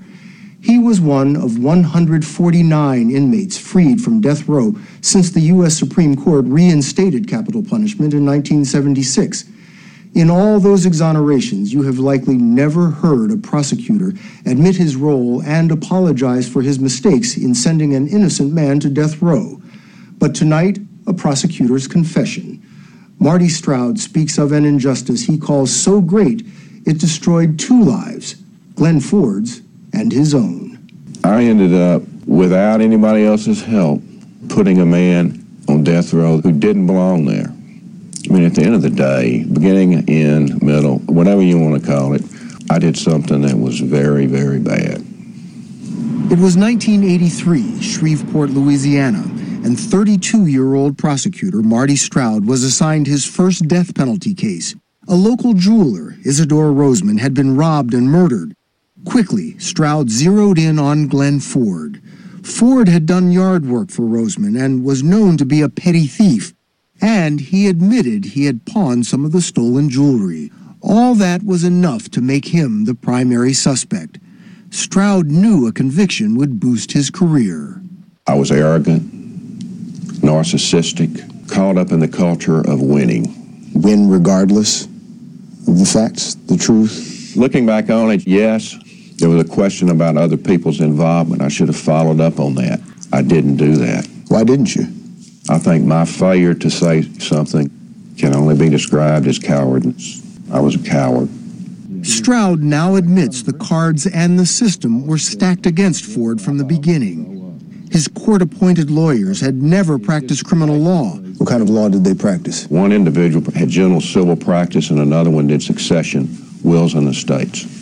And here they were in a murder trial in Louisiana where a man was on trial for his life. And at the time, I saw nothing wrong with that. In fact, I snickered from time to time saying that, this was going to be, we were going to get through this case pretty quickly. Stroud's case wasn't strong. There was no physical evidence linking Ford to the crime. The main witness incriminating Ford admitted in court she'd been coerced by police to make up her testimony. But what was more important to Marty Stroud was the composition of the jury. There were no African Americans on the jury. Was that by design? At the time of the case, we excluded African Americans because I felt that they would not consider a death penalty where you had a black defendant and a white victim. I was the person that made the final call on the case. There you go. Janet? I have no words for this. I mean, this guy, I felt bad, but this Ford languished on death row for 30 years. Then, even the worst part, they didn't turn over stuff, files. The police, gave false testimony. They changed the records. They faked fingerprints. They all ended up getting that information, but there was no discovery. The other lawyers, the new lawyers that they got, they couldn't get a hold of any of that stuff. Then in 2012, Jake Robinson, one of the original suspects, divulged to an informant that he had shot and killed Rozeman 30 years earlier. March 2014, the judge threw out Ford's convictions and all charges related to him. But how many more lives have been saved had Robinson been taken seriously as a suspect back then in 1983? Because he, the guy that killed this man, is in death row himself for another murder conviction, and they pretty much are sure that he's committed several more since 83. So this is kind of that breaking code of silence reported by the police. Stroud came clean, but Stroud's case wasn't strong, so they just went ahead and got rid of him. Then they got rid of, made sure there wasn't anybody else that was black that could hear it. Then after he got out, there was, within 2 weeks, he died because he had found out he had lung cancer. He had been complaining about hurting and not feeling good, but they wouldn't give him medical care. And not only that, they refused to pay him for being falsely imprisoned because he sold that jewelry. And they said he was still part of the crime. But the district attorney, Dale Cox, who they also talked about, but that audio, I guess, wasn't good and couldn't be played. The other one said, the law was served. He got out, didn't he? No, why should we pay any money? I don't feel bad about it. He got out. We proved he was innocent. I don't know what the problem is. What an asshole. Yeah, and that audio just makes you want to throw up. I mean, all of this does, but this Cox is also up for re-election, so I'm hoping that people go out and vote him out. What a fitting name. Yeah. Just imagine how many men have lost their lives behind that, behind that same type of prosecution. Absolutely. This sort of case. Oh, no, go ahead. This case is the sort of case why I'm in favor of capital punishment conditionally. I'm only in favor of it where guilt, where they're literally, where they're obviously guilty, as in they were caught mid-act with the knife. Bloody, the system is stacked. If you're a white person brought up on murder charges, you are more likely to get life in prison. If you're a black person brought up on murder charges, you are more likely to get the death penalty. And until that inequity is resolved, I think that the only proper way is for there to be a nationwide moratorium on the death penalty until such time as some equability, is reintroduced back into the system. Yeah, I agree with you. I mean, as far as I'm against the death penalty, but I can understand why people, again, I don't have anybody that's been killed on death row, but or who has been accused of murder or who has been murdered, thank goodness. But, when you think about Ted Bundy and people like that, but on the same hand, if you're going to kill, then you're not doing anything better than the people that are doing the killing either. And I kind of think sitting in prison is better. If you're guilty, It's less expensive.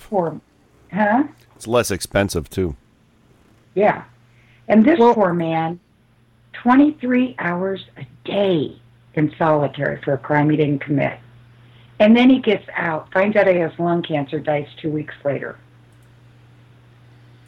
Well, like I said, the thing is that, I'm in favor of a nationwide moratorium, and I would love to see the Supreme Court weigh in on this again, because that's what happened in the 70s. Right. But the thing is that there are people who I honestly believe are too dangerous to be allowed to live. People, for example, like the Oklahoma City bomber, whose name escapes me. McVeigh, Timothy McVeigh. What would have happened if we put him in jail for life and he got busted out? More people could have died. There are people who are too dangerous to risk. We need a nationwide moratorium on the state and federal level, definitely, because the system is rigged, and that's unacceptable. You can't dig up the corpse after you're done, dust it off, and say, "Oh, sorry about that." Just go about your business. Yeah. What do you think, Joey, before we move on? The system is screwed up, and it's something I gotta say. Most of the laws and everything is made up to mess up, to mess up the minorities. There's a whole lot of laws still on the books to mess up minorities. Well, and to give us more time and death penalties and stuff like that. And I'm kind of an activist on that too. Because it's the golden rule. I know a whole lot of guys right now, as today, is locked up for tens of years. Decades for just a little white powder. Yeah. Nonviolent. The whole system is crazy. Right. It reminds me, and I know it's going to kind of sound silly digging this up, but the system is rigged, and there's a simple reason why. In one of my favorite films, Aladdin, the Disney version, there comes a point where Jafar says, it's the golden rule. Whoever has the gold makes the rules. And I think we see that in play in our criminal justice system. Very true. Yeah, it's rigged big time. Very true. And we have one more quick audio from Rand Paul, Audio E, to lighten things up a little bit, although this story is kind of hard to lighten up. Do we really have to listen to Senator Trillette? It's hilarious. All right, Kenny, rocket turkey. Here we go. Yesterday, Rand Paul decided to maybe distract from all that a little bit by mounting a Rand Paul presidential campaign stunt in which he live streamed a day on the presidential campaign trail with Rand Paul. And it turns out that is kind of a small, sad place to be. At Joe Banana tweets, at Rand Paul, talk about hairstyle. Rand, that looks like a bucket of French grease on his head. Now that is... And I want to see your hair, Joe, if you've got any. At the Madison Show tweets, at Rand Paul's hair looks like ramen noodles. I guess that's an insult, and I'll just accept it. Donald Trump, who put Donald Trump in this thing? at Real Donald Trump tweets, watching Rand Paul for the entire day, I would say that'd be one of the lowest ranked shows in history. Well, we'll just see, won't we, Donald? Senator Rand Paul reading mean tweets during the miserable live stream of his presidential campaign day yesterday. And partly it was miserable because he seems miserable. Partly it was miserable because as his day was streamed on a website called Ustream, it emerged that after a full day of that behind-the-scenes access to Senator Paul on Ustream, he still has only 148 total followers on Ustream. But mostly it was miserable because this kind of just is what misery looks like, I'm guessing, from a candidate. And fair warning, there is a little swear here. They also tell me, because I'm just doing what I'm told, riding around Iowa, looking at cornfields and answering silly questions, that I'm now supposed to answer the top Googled questions about me. The first question is, how tall is Rand Paul? And it's 5'8", but I do look a lot taller on TV. The next question is, how old is Rand Paul? The answer is, or the real answer, I guess, is 52, but I sometimes feel about 10 to 20 to maybe 30 to 40 to 50 years older after a day of this. The third question, most popular question from Google, is Rand Paul still running for president? And I don't know, I wouldn't be doing this dumbass live streaming if I weren't. So yes, I still am running for president. Get over it. Where is Rand Paul in the polls? This is not live. We can't edit this, right? All right. No, this is live. We all heard you just say you feel like you're 102 when you're doing this with your life these days. This is your life, Senator. We can all see you. Honestly, though, we're starting to feel bad about it at a human level. Dumbass. Dumbass. And may I just say that the tribble on Rand Paul's head is offended that he got compared to ramen. And how dare you insult ramen like that? Ramen is a beautiful food. It doesn't deserve such slander. I probably should have put that into the shit for applesauce section, but I thought that's pretty good for a Southern politician, too. Dumbass. I Is this live stream live? It's live. We'll do it live. I'll write it and we'll do it live. That'd be a good drop, Kenny. This live stream live. Oh, yeah. Oh, okay. Why don't we go ahead? Dumbass. Yeah. Oh. Excuse me for a moment, Michael, yell at my dog. We still have another 4 or 5 minutes, so let's go ahead and do the bumper for Don't Know Shit from Applesauce. All right. All I ask from you is a very simple answer to a very simple question. Are you crazy? Or just plain stupid? But I will ask that everyone please behave. He's a lunatic, I'm telling you. Can I help you with that? Y'all don't know shit from Applesauce. Dumbass. Hey. I don't know why, I just think that's hilarious. Yeah. And also, I've been noticing this as well as everybody else. Skype is terribly muddy with you guys, so we're going to dump the call during the break, and I'll get you all back. And, of course, you'll just all need to stay muted. That's all. Okay. I'm going to go y'all talking while we wait. All right. This next one does not have... and audio, which is too bad because it's a series of tweets from Atlanta, Georgia, from Mike Bell, a sports radio host for the 92.9. He got in a little bit of trouble from hurling insults at an ESPN anchorwoman who was a female broadcaster for baseball. In the month that followed,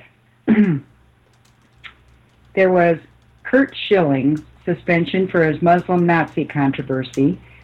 So Jessica Mendoza, she had been covering the MLB season for Sunday and Monday night baseball. Mendoza, a softball Olympic medalist, became the first woman ever to do analysis for postseason MLB game Tuesday night. But Bell sent out a series of tweets expressing that Mendoza was not qualified to commentate because softball is not the same as baseball. So he tweeted out October 6th. Yes, tell us, Tits McGee, when you're up there hitting the softball, you see a lot of 95-mile-an-hour cutters. Yeah. Then Boyle Sports said, a woman made history tonight calling an MLB playoff game for ESPN, and this is what an Atlanta radio guy thought of it. When the original tweet was taken down, Bell defended himself from critics accusing them of sexism, while sending out even more tweets. Are all you young 20-somethings really that much of PC candy ass? Did you guys go to college to get stupid? And then he said, using female broadcasters who never played the sports of color analysis, that would be the feminist agenda. Then Mike Bell says, you guys telling me there isn't a more qualified baseball ESPN can use than a softball player? Give me a break. Then he tweets out again. To those asking about Kurt Schilling, yes, I prefer a softball player to him. Eventually, though, he seemed to back off, and he didn't direct it to Mendoza's Twitter handle. He did offer apologies. I've been trending for all the wrong reasons tonight, and I apologize for calling her Tits McGee. He still doesn't get it. Wow. Bell is now suspended from his show. But read a statement there saying, there's no place for that kind of stuff on my show. I will be more mindful. I hope I can be a better talk show host and a better person. This has been an eye-opening experience. Asshole. Asshole. Asshole. Yeah. Sexist. Sexist. Dumbass. Yes. And the thing that pisses me off, too, well, there's a bunch of layers to this onion. He's saying, I hope when I come back, I've learned from this. And he never once did an apology to her. What do you guys think? You should be fired. Why do they always, say all that bullshit and then offer a half-ass apology at the end? Damn, dude, it's on record. You already said the shit, man. I don't believe you. You said it, what you can't said. If you want to see, yeah, you said it, and you already said you meant it. If you didn't mean it, you wouldn't have said it. Yeah. And not only that, he never apologized to her, ever. So he meant it. He's just apologizing to get his job back, or maybe somebody told him, you better cool it, or maybe, I don't know. Yeah, he needs to be shit canned. No two ways about it. Yeah, I hope so. Well, we are at break. Yeah, he can get a job at Fox. He gets fit right in out. Thank God for Fox News. Yeah, why not? It's not like Fox can get, it's not like Fox can possibly have any less credibility. Mm-hmm. Mm-hmm. Exactly. Yeah, he can go sit on the couch with Fox and Fiends, as Jonathan says. Oh, God. He fit right in. So, break time then, before we get Mr. Poole on? Go ahead. All right, we'll be back. Again, Janet Lee sitting in for... the traveling man, Jonathan Matthews. We'll be right back. Me, Joey, Adam, Janet, and, of course, Rob Poole right after this. You're listening to Southern Progressive Revival. Too busy giving tax handouts to large corporations, the Republicans haven't been working for the middle class. And as a result, many families are still struggling to make ends meet. Southern Progressive Revival at Indie Media Weekly Radio. Listen to Turn Up the Night with Kenny Pick live every Tuesday and Friday from 7 to 10 p.m. Eastern for 3 hours of news, opinion, and laughs. This is what comedian and talk show host John Fugelsang has to say about Turn Up the Night. You guys really walk a good line of having it be really collegial and really having a show that, you know, blends the intelligence with the irreverence, which is the hardest balance to pull off. Still not convinced you should listen to Turn Up the Night? Well, listen to what legendary writer, actor, and comedian Rick Overton has to say. I just don't think we can use the mainstream news for much anymore. I'd much rather go to you than to CNN for anything. You know, I would trust what my friends have to say more. Well, who can argue with that? Turn Up the Night with Kenny Pick, live every Tuesday and Friday from 7 to 10 p.m. Eastern on Indie Media Weekly, for those who dare. To those who can hear me, I say, do not despair.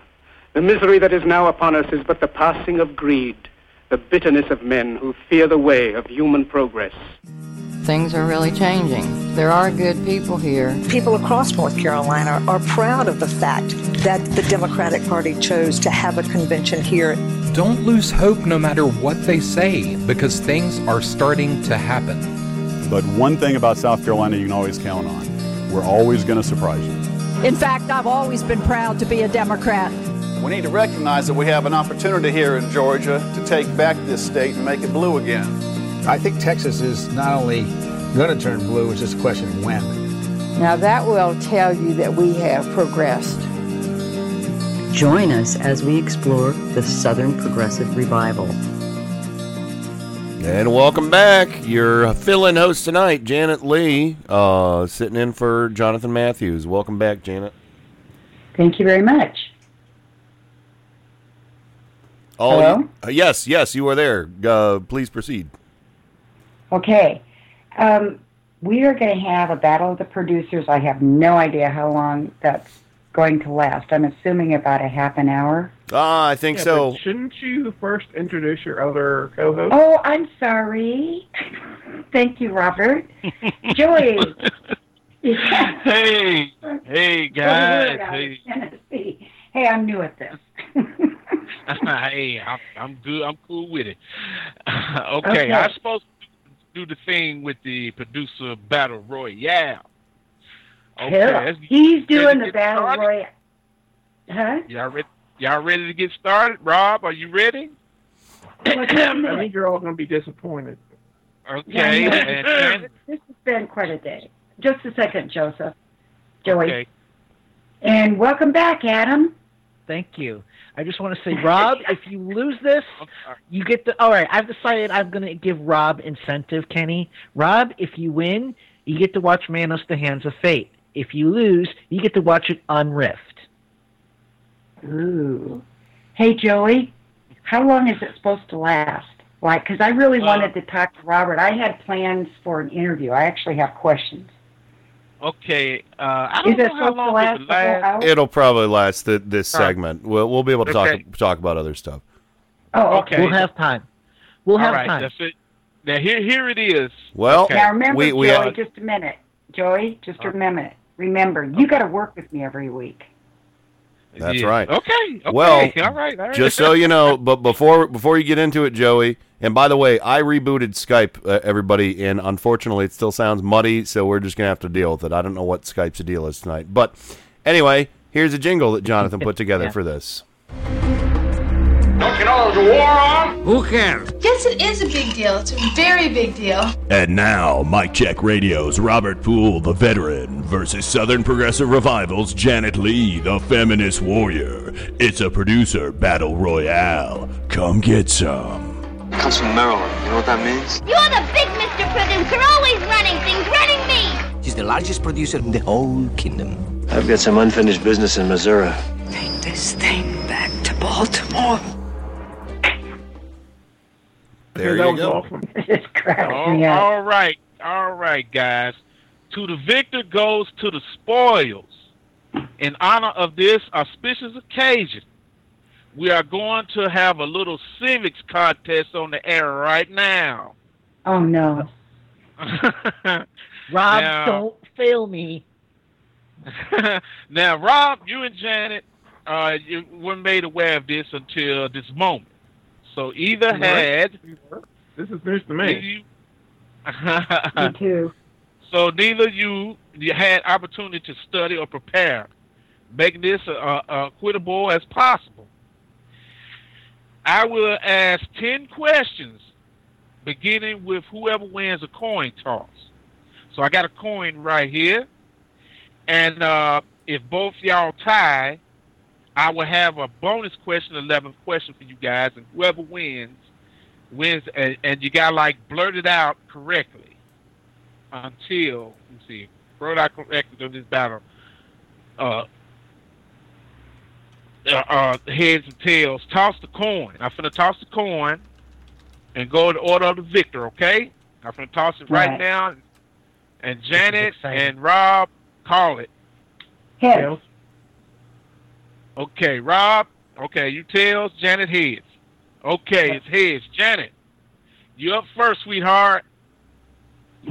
Okay, here's the question. What is the supreme law of the land? The Constitution. All righty. What about you, Roger? Is that the right question? Yeah, I would say so. Okay.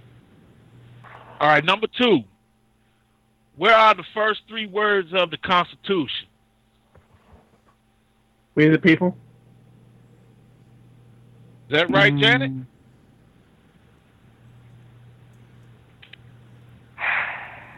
I think that's the Bill of Rights, but I'm going to go with that. You going to go with the Bill of Rights? I'll go with what he said, yeah. No, we the people? Yeah, I think that's the Bill of Rights, though. But I'm going to go with it. You going with the Bill of Rights? No, I think she's agreeing. She's agreeing with Rob. She's agreeing with. Okay. All right, then. Number three. What do we call the first 10 amendments to the Constitution? The Bill of Rights. All right. What about you, Rob? Is that right? I don't know. Oh, you don't know? Okay. Okay. Number four. What did the Declaration of Independence do? Declared our independence from England and set up us up as a free and independent nation. Okay. What's your answer, Rob? Damn. Pretty much the same thing as Janet said. It declared our independence from Britain. Okay. Let's see here. Number five. Name the three branches of government. The executive, the legislature, and the judicial. All right. What about you, Rob? Executive, legislative, and judicial. Oh, okay. Just like Clyde Bundy said, our legislature, our judicial. Judicial? Yeah. That jackass. Okay. Okay, number six. Who is in charge of the judicial branch? John Roberts. The judge, the court, the Supreme Court. Judges. The Supreme Court? Yeah. No, we're talking about the... All right, wait a minute. Could you rephrase the question? Who is in charge of the judicial branch? Okay, the Supreme Court. Or are we talking about a specific judge? Pacific. Who is in charge of the judicial branch? Then that would be John Roberts.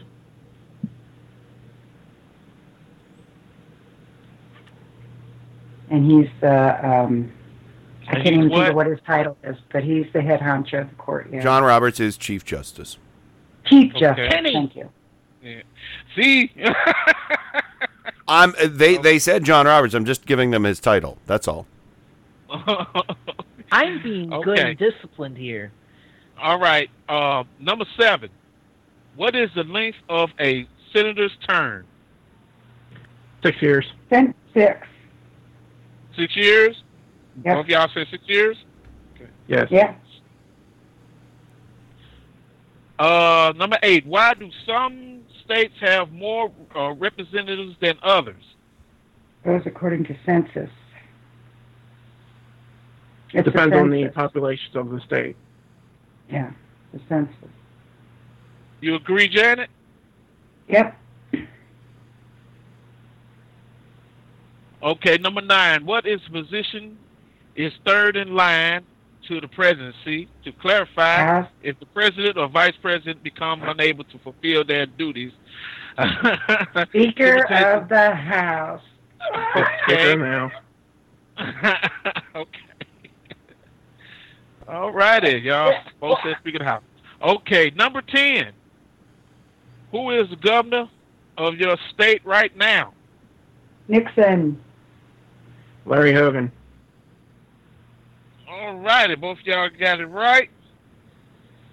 Okay, so y'all guys tied. Now here's a bonus question. Y'all got to blurt it out, you know what I'm saying, real fast. Beat one another. Who was the second president of the United States? Adams. Oh, Janet, you got it right. Ding, ding, ding, you won. Winner, winner, chicken dinner.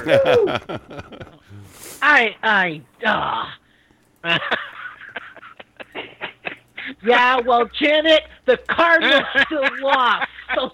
All right, Miss. You're Miss Mendoza. Oh, I'm so much better. There you go. Winner, winner, chicken dinner. There you go, Janet. Chicken again? All right.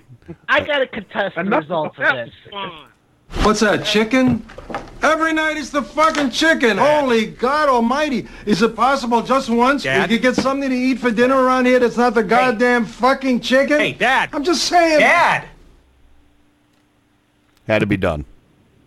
Had to. Oh, that's too funny. Well, that wasn't as bad as I thought it was going to be. How about you, Rob? Yeah. I did all right. I'm stripping your title of Mr. Producer, Rob. Oh, so you're doing audio next week, huh? Yeah, I'm still fussy about last night. Uh-oh. I told you. Never mind. Here's a bonus one with audio. Please spell the following words, Clive and Monday says. Are there three branches of government, executive, legislature, and judicial? Of course, I also keep saying I'm salty about last night because it's good radio. It is. Judicial. I thought of that, too, as I was saying the three branches. Yeah, yeah. I was trying not to snicker. Who could ever forget? I've got to... Okay, I'm going to start...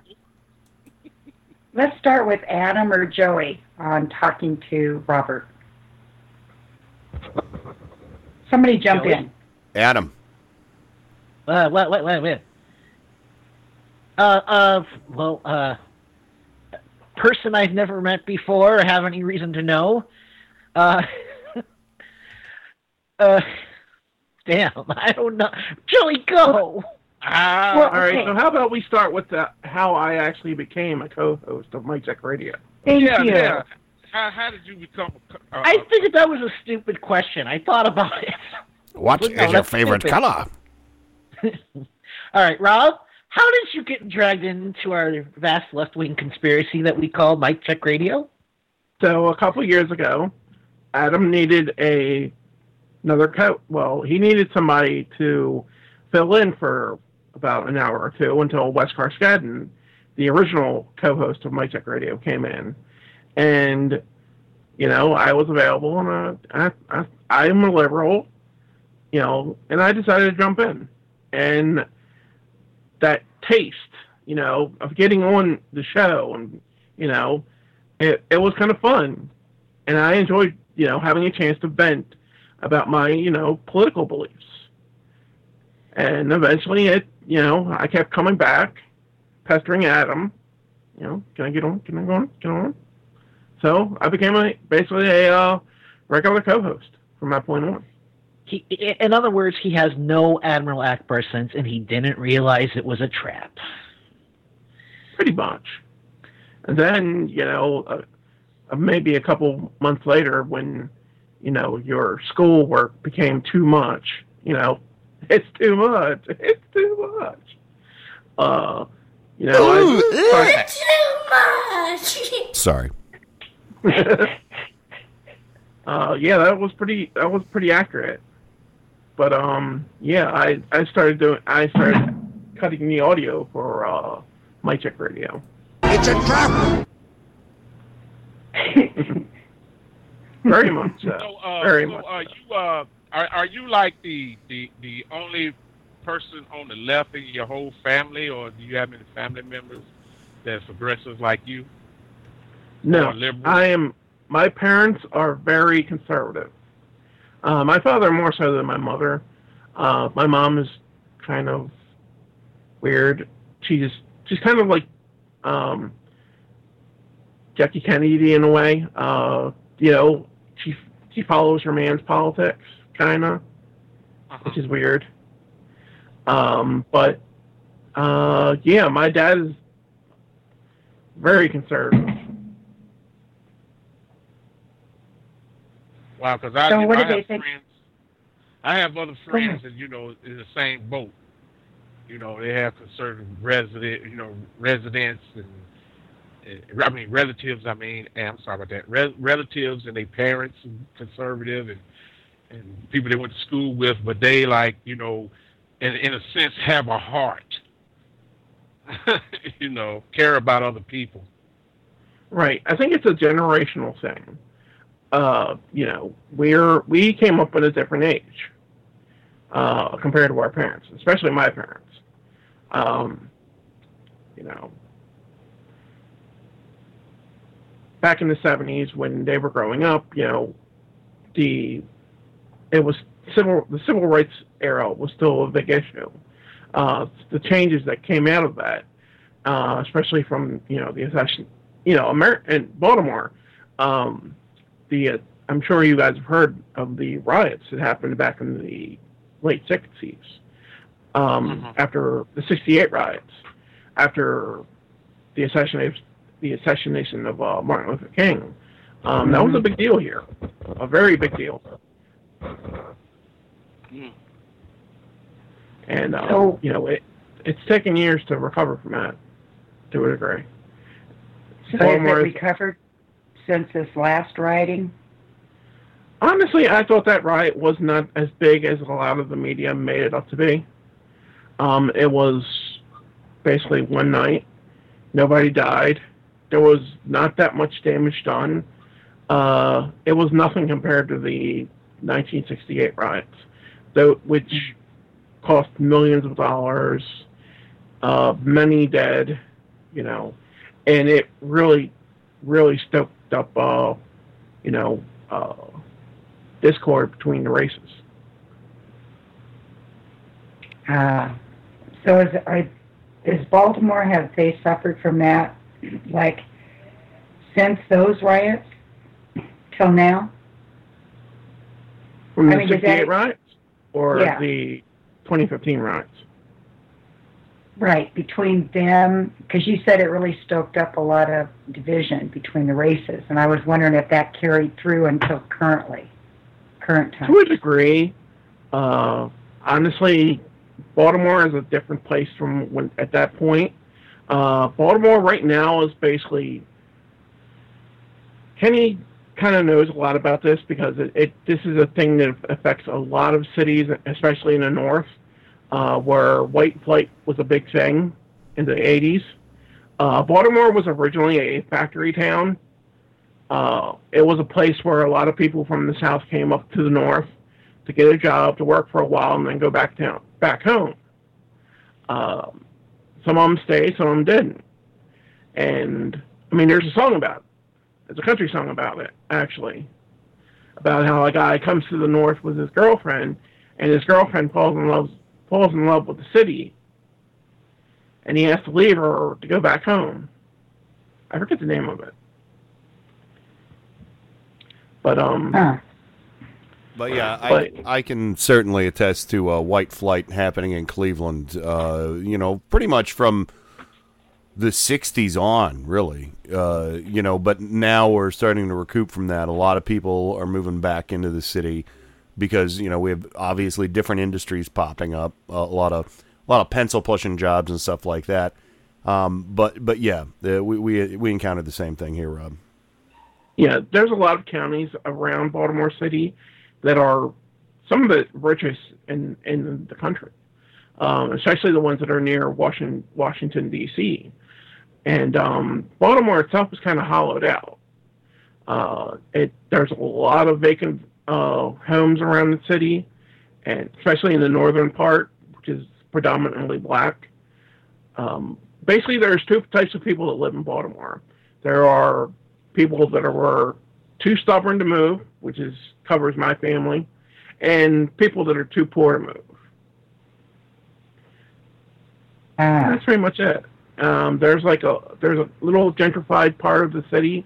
It's called the Inner Harbor, which looks pretty much like straight up New York, like any other city. But when you go outside of that, it's an entirely different. It's like Detroit. I heard they got great seafood up there. Yeah, crab cakes are a thing around here. Yeah, that's what I heard. But isn't the crab? Is it on the East Coast that the crab is all right to eat, and the West Coast not so good, or vice versa? I'm not sure. I know that Alaska has a lot of crabs. For some reason. Well, we just, my brother-in-law just went to Maryland and brought back a bunch of blue crabs, and the family feasted on those a couple weekends ago. So blue crabs from, I guess that they come from, what's the bay? Chesapeake. Chesapeake Bay. Yeah, that's where those come from. Ah, and you're fine, so I'm assuming. I am still alive. And right. Blue crabs are a big industry for Ocean City and surrounding areas. Yep. Adam?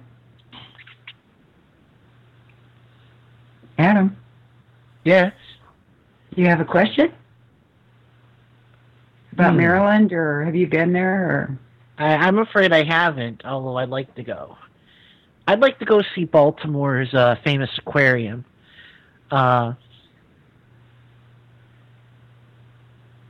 That's just me, though. Rob, have you been to the Baltimore Aquarium? Rob? I think we're losing him. I see dots. Oh, Skype probably acting up again. Yeah, Skype is a piece of garbage tonight, let me tell you. It's tripping tonight. Wow. So, you there, Rob? Yeah, I'm back. Okay. Yeah, I don't know. I guess something's going on with the Skype call. I don't know. I was having trouble last night for some reason. Yeah, all night it's been going on with this Skype. It's nonsense. It's just been one thing after another tonight. But Adam was asking about the aquarium in Baltimore. Yes, the aquarium. One of our favorite tourist traps. The Inner Harbor is basically built around it. Yeah. It's a base. Like I said, it's a base. It's a massive tourist trap. It's a trap. Yeah, really. Just like really Second nice. Avenue down here downtown. I mean, it's a really nice place, but. Mm-hmm. Second Avenue down here downtown. It's a straight up tourist trap. Go in one of the bars and try to order one long neck. You're gonna pay about $10 for a long neck. A Bud Light or something, yeah. $10? Yeah, that's the Inner Harbor in a nutshell. Everything down there is expensive. Do they have like the big beautiful boats? I mean, I saw a picture of like a teak boat. Oh yeah, there's all kinds of boat stuff down there. The Inner Harbor itself, I mean the aquarium itself is pretty nice. I haven't been there in a couple decades. But, it's kind of expensive to get in. It's not quite Disneyland expensive, but it's going to cost you a pretty penny to get a family of four in there. Oh, you have to pay to get in. Oh, yeah. The aquarium, yeah. So well, what other places... I'm sorry. No, continue. I'm going to ask you on the other side because it looks like it's break time. Sure is. I think we're going to try and do the Skype restart again, too, everybody. So, yeah, you guys sound a little muddy. I'll call y'all back and just stay muted. And we've got another song from Honor Among Thieves coming up, 35 Fat Guys and One Mustache. So, all right, so we'll be right back after this. You're listening to Southern Progressive Revival. And we know Democrats support the working men and women of this country, so we understand hard work. So let's talk a little bit about ideas and how we reclaim ideas that we know win in red states. Southern Progressive Revival at Indy Media Weekly Radio.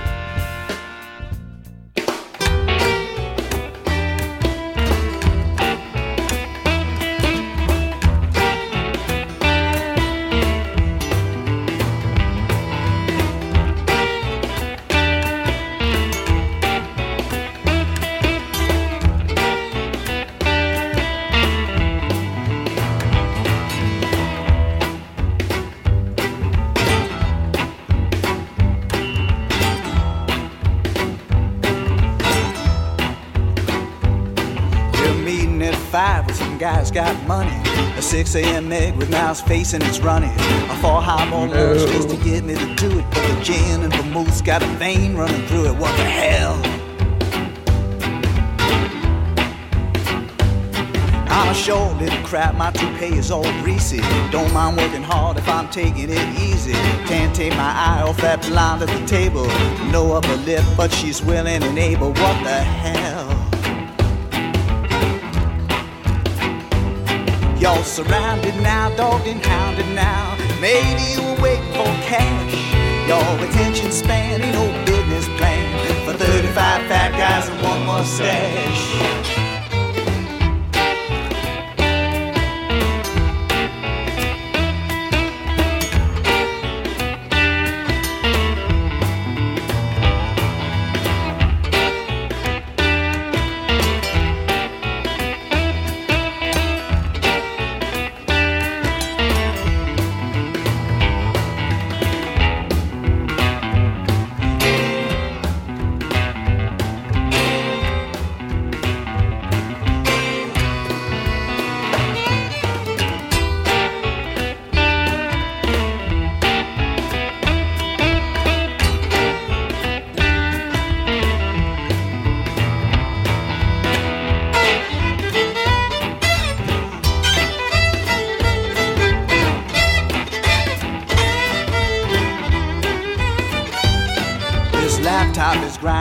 In my phallus, they're ready to deal when we sit down in Dallas. The software is ready to make them believers, behaving and raving like golden retrievers, behaving and raving like golden retrievers, behaving and raving like golden retrievers, behaving and raving like golden retrievers. You're surrounded now, dogged and hounded now. Maybe you're waiting for cash. Y'all attention span ain't no business plan for 35 fat guys and one mustache. Surrounded now, dogged and hounded now. Maybe you were waiting for cash. Y'all attention span ain't no business plan for 35 fat guys and one mustache.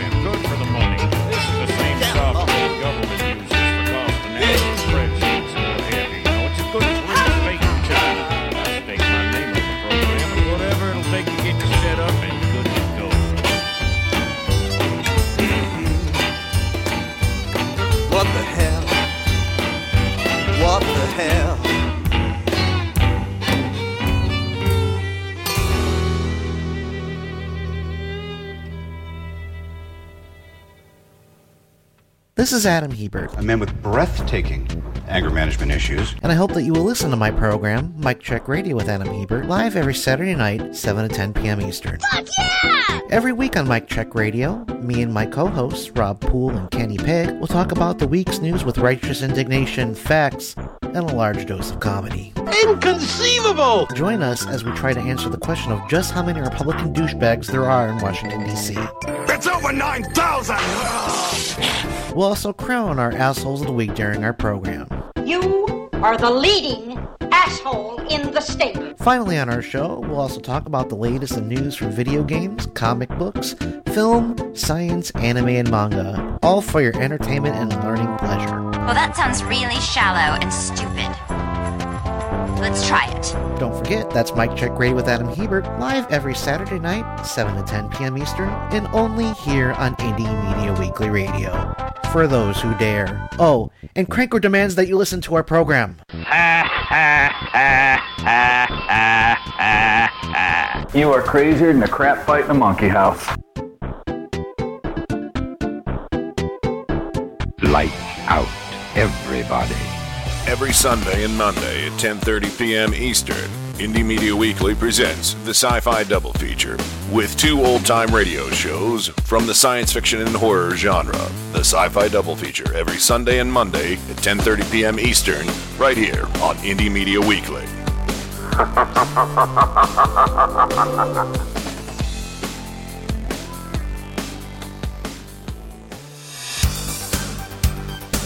Hi, this is P.S. Mueller from Turn Up the Night with Kenny Pick, and you're listening to Indie Media Weekly, for those who dare.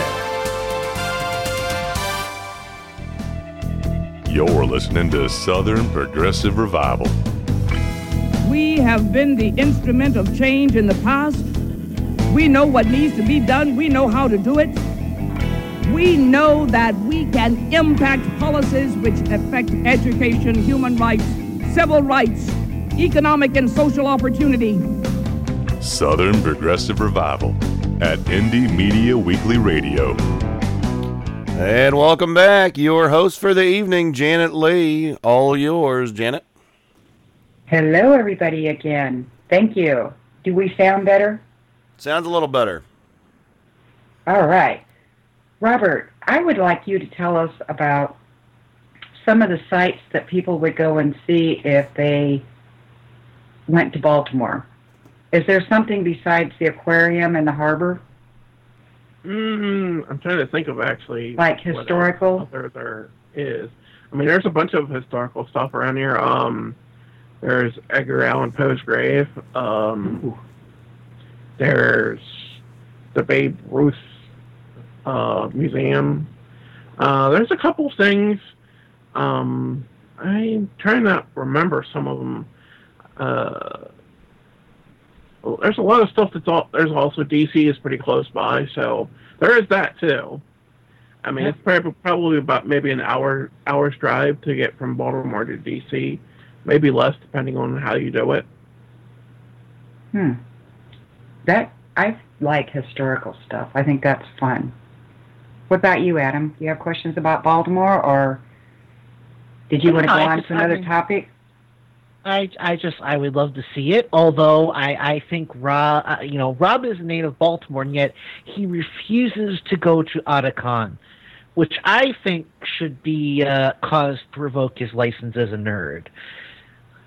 Yeah, well, you come here and you take it from my cold dead hands, Buster. What is Otakon? Otakon is a big anime con. Anime being Japanese like animation. Two. It's probably number two, number three. They recently moved it to DC because essentially it was too big to house in the Baltimore Convention Center. I've got a proposal, Rob. How about this? Why don't you come on down to Atlanta next year and we'll go to AWA together and have some fun? We'll see about that. Also, all right. I was going to say, Joey, something you might get a kick out of, something I took my nephews to many moons ago in Ocean City, Maryland, is they have a Ripley's Believe It or Not museum. Ooh. Oh, really? Yeah, it's wild. Wow. Oh, wow. I want to take you to watch that as a kid. There you go. Yeah, they've got a fun boardwalk there and a bunch of old like Coney Island type rides and attractions and stuff like that. So how far is Ocean City from Baltimore? Probably maybe an hour. My parents go to the Ocean City at least twice a year. It's another tourist trap in the area. So it sounds like fun. But you can't beat you can't beat eating at Phillips though. Yeah, Phillips Restaurant is pretty much the place to go for seafood in general. Yeah, especially crabs. So do you go swimming in the ocean much? No. Really? Ocean in the ocean is air hose. I did on the few times I've been to Ocean City. I've gone swimming in the ocean. I never got hurt. So, Rob, tell me something that you would like people to know about you, or Mike Check Radio, or what are your favorite things about Baltimore, and what are the things that you don't like about it? I'm putting you on the spot. I guess that was three questions. Talking about Baltimore is kind of weird. It's like I have to talk about it in the third person almost. You know, talking about your home is kind of weird in general. Basically, Baltimore, as much as it kind of the wire seems true. I mean, there are times when it's like, I've still have not seen The Wire. Fun fact: Rob Poole has not seen The Wire. I started watching. Wow, it. What about Homicide: Life on the Street? Every season. And the reason why I've not watched it is because I live here. I mean, there are a lot of places in Baltimore that look like what is in The Wire. And to be fair, Rob, I've not watched Hot in Cleveland either.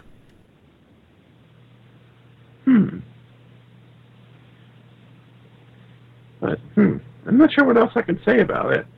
Now, talking about me personally, I am an actual socialist. I was a socialist before Bernie Sanders was cool. I'm going to repeat something that I said last night. I am a Bernie Sanders supporter, but I would really like to see him on the campaign field to champion, and not only champion, but also to explain to America exactly what socialism is and what it isn't. It's something that Bill Maher pushed him on Friday night when he interviewed him on Real Time with Bill Maher. The thing you have to understand about socialism is that there is an American tradition, an American element to socialism. It's not this thing that only exists in everywhere else. You know, we do have a tradition here in America with Medicare, with Social Security, and considering the fact that so many citizens of our nation consider themselves to be Christian, it seems strange to me that we live in a time when there is an active political party that is demonizes people that are in need of help. You know, I mean, that was basically, I'm an atheist. I'm as atheist as it gets, more so than Kenny.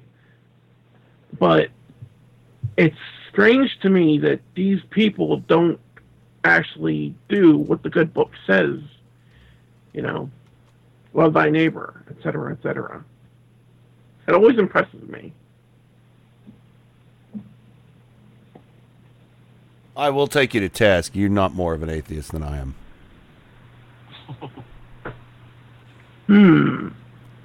How could one not believe more than the other? Well, let's just put it this way: I gravitate between I tolerate your existence, and religion is the root of all evil. Well, and on a good day, I go between the two. Well, anyway, we don't need to quantify it, but anyway, we should move along. Yep. What else is in the news? All right, Joey. Hmm? Well, did no, I'm done. I'm done. It was nice talking to you, though, Rob. Really nice talking to you, too. Yeah, I learned some things about Baltimore that I didn't know. So that's cool, man. So did you hear the story about the guy that we just talked about, Ford, in prison? No, I haven't heard of him. Oh, we just talked about him. All right. What about, what else would you like to talk about? How about Rand Paul not knowing what live stream is? I thought that was good. And the funny thing with this, too, is Rand Paul is not that much older than most of us. So you would think that he would at least be a little bit more internet savvy. Just a little bit. It kind of amazes me how a guy his age can still not understand the internet. I mean, I can understand why an older person like, say, John McCain or Lindsey Graham might not quite get what live streaming is, but, you know, Rand Paul was only 30-some years old when the internet became a thing. Well, and look at this. He is just about the same, almost the same exact age as President Obama. And look at... And He is the internet president. Yeah, and I mean, how is it that he has handlers that are that dumb that can't help him and hold his hand a little bit better? Well, this is Rand Paul we're talking about, Kenny. You actually expect him to hire intelligent? A stupid man's not going to find smart help. True. But, it also says a lot about his campaign financing, his finances, how much money he has to spend. His campaign is probably not doing so hot. Tom Petty wrote a song called Free Fallen. Who is it that has $30,000? And that's it? Is that Chafee? Yeah, I think that's Chafee. That chafes my buns. Well, yeah, I mean, he really is a Republican, but the same, I think, with Webb, but I don't Webb definitely. Chafee's just weird. He has some good ideas. But he's just, he's so unpolished, it's not even funny. I have an F. Well, I do have another story here that involves religion. Would you like to hear that one, Robert? Sure. All right. This comes out of a Republican, I'm pretty sure it's out of Tennessee, actually. Ooh. Yeah. That guy. Well, you have Robertson County, and I'm pretty sure it's Tennessee. And a butt. Let me get back here. State senators from Wilson and Robertson counties want to ensure that parents' access to instructional materials are related to the teaching of Islam. We have received reports that parents are being refused access to materials used in the 7th grade social studies regarding the teaching of Islam. So... Tennessee. We want to remind all Tennessee school districts the law is very clear that teaching materials of any grade shall be made available to parents or legal guardians. So what had happened was these people, the Center for Law and Justice, have been asking for how is Islam taught in schools. So, the Center for Law and Justice isn't what exactly we think it would be. So, the Beavers and Roberts said the records request shouldn't impact parents' access to instructional materials. But what they're doing is saying that anything that has to do with Islam on it has to go through these groups to make sure that it doesn't teach about the major religions. And, of course, in school and civics, you do teach that. I mean, that's just what happens. So what they're saying is they want the Council for American Islamic Relations. They had asked them, would you come in and give us just kind of a brief overview? It's not teaching religion. It's just what is Islam all about? So they did. The center did. And the publication isn't designed to be used for social studies texts for other students. It's just a publication designed to promote a positive and learning environment for Muslim students who are often bullied in schools. It's designed for educators themselves to understand religious requirements like praying or fasting. And they have supplementary resources. However, you have someone in Tennessee, Sheila Butt, that decided that they were going to, she put out legislation that would prevent religious indoctrination in public schools, which, that sounds pretty good, but Christians have a habit of, you know, kind of pushing their stuff where it really doesn't belong. What she wants to do is stop the Islamic proselytizing going on in high school and the world history classes where students are taught, you know, that Muslims worship Allah and Muhammad is their prophet. You know, to her, that's indoctrination. She said the law needs to be more clear in prohibiting teaching about religion before it is age appropriate. She doesn't want any mention of Islam before 10th grade. Well, if you're teaching the Middle East, you're going to have to mention the religion within that area. But to teach the doctrine is another thing. It's just a bill about balancing the teaching of religion in education. So if this law passes, it's probably not going to do a whole lot because there's nobody being indoctrinated into Islam. It's you know what? It's really terrifying, though, that they do worship a god named Allah, and people in South America worship a god named Dios. Yeah. I mean, and you've got a minister saying, I want everybody to fail, so the history exams on purpose so they can stand up for Jesus. Yeah, but that F should stand on their records, and, you know, when someone looks and says, oh, you got an F in world history, well, you know, it sucks to be you when you try to get into college. But, I mean, it's no surprise that a woman with the last name of Butt would be a total asshole. Let's be honest. There's a reason why she wants to make it so you don't learn about other, you know, religions until 10th grade. And that's because that if you're raised as a Christian, by the time you get to 10th grade, you're pretty well set in your ways for the most part. You're unlikely to change. And so they want their children to live in this bubble where they're not exposed to alternative ideas because their brand of faith is so ridiculously weak that simply learning about another religion jeopardizes that bubble.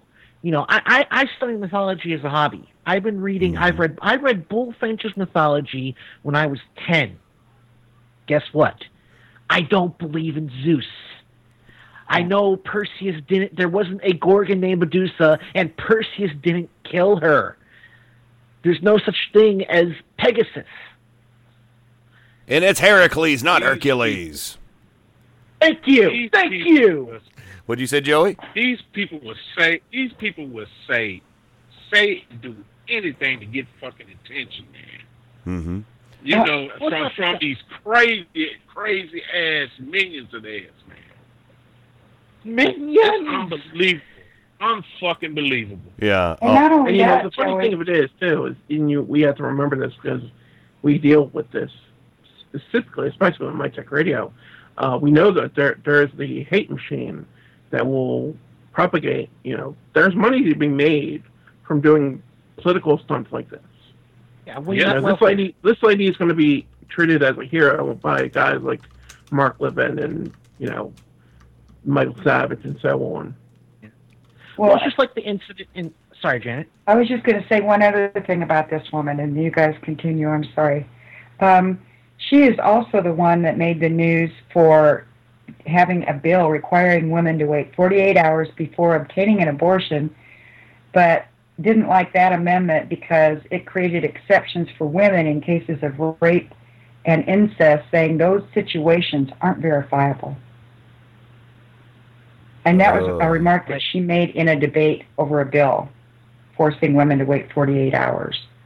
We have a new candidate for most punchable person in America.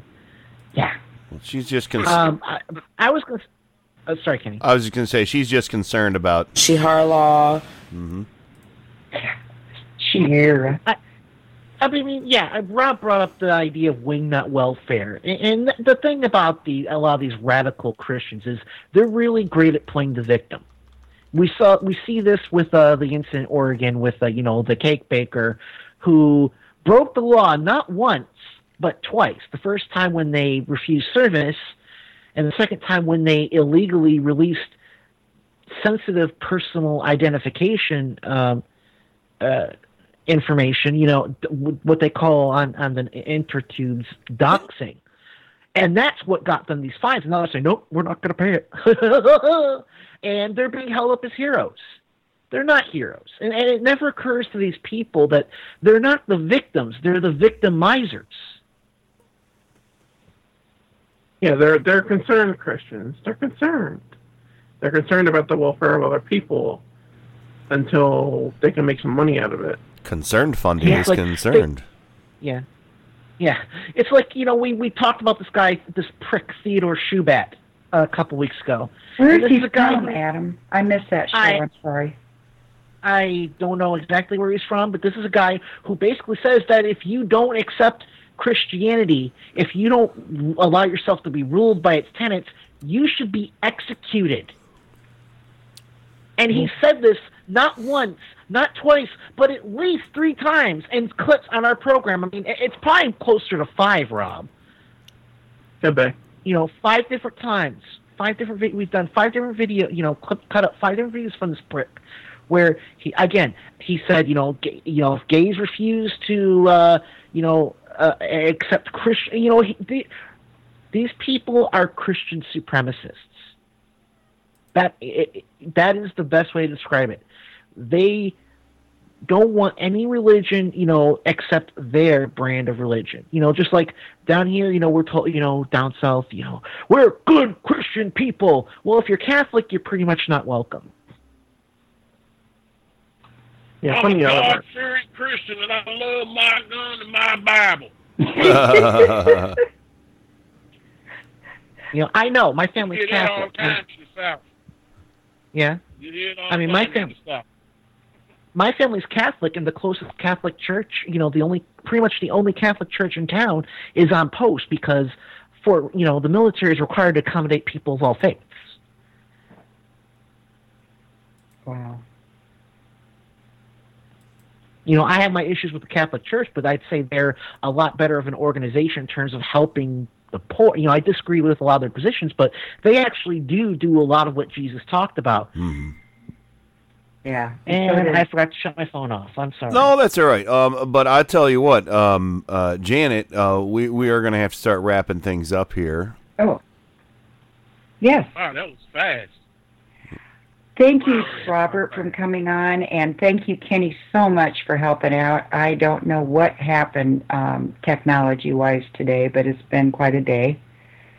Glad to assist. Adam, thank you. Huh? I said glad to assist.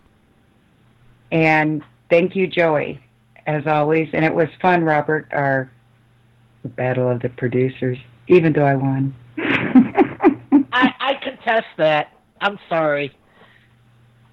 What? Census was not a valid answer. I'm sorry. Oh, really? Wow. I think that you guys might have to take this outside.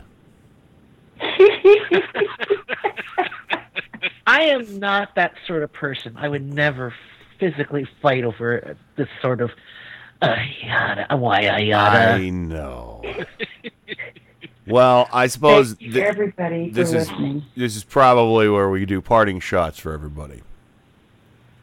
All right, I'm next. I would like to thank you, Kenny. Thanks for hanging in there with us, and I'd like to thank you, Adam. You the man. I'd like to thank you, Rob. You the man too, and okay. You, Janet. You my sweetheart, babe, and I love you. And love you too, Janet. And you did great tonight. Thank you. And I'd like to thank everybody in the chat room and everybody at the Indie Media Weekly and everybody listening. Thank y'all very much, and I love being here. We love you too.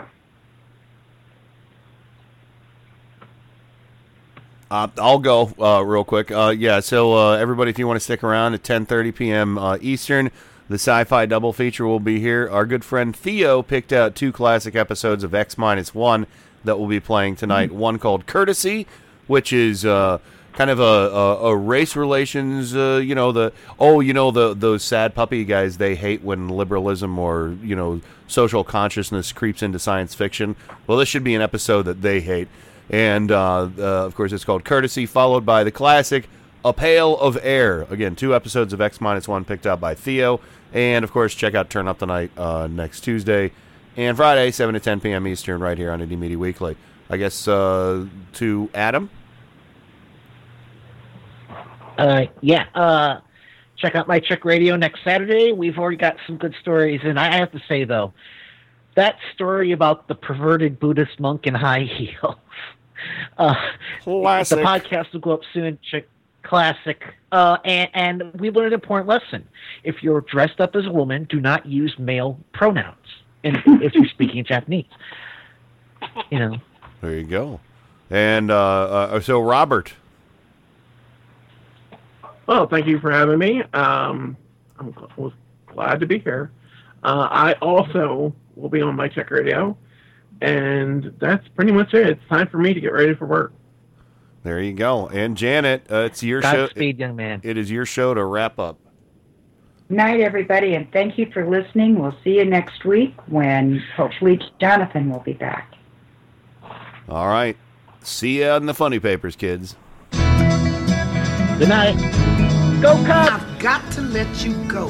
Thank you so much. I appreciate it. It's wonderful to see you. Yeah, well, yes. Yeah. Uh-huh, right. Yeah, great. You come back and see me, you hear? Good night, Mama. Good night, Ben. Good night, everyone. Good night, Mama. Good night, Daddy. Good night, children. Good night, Daddy. Good night, Elizabeth. Good night, John Boy. Good night, Jim Bob. Good night, Jim Bob. Good night, Jim Bob.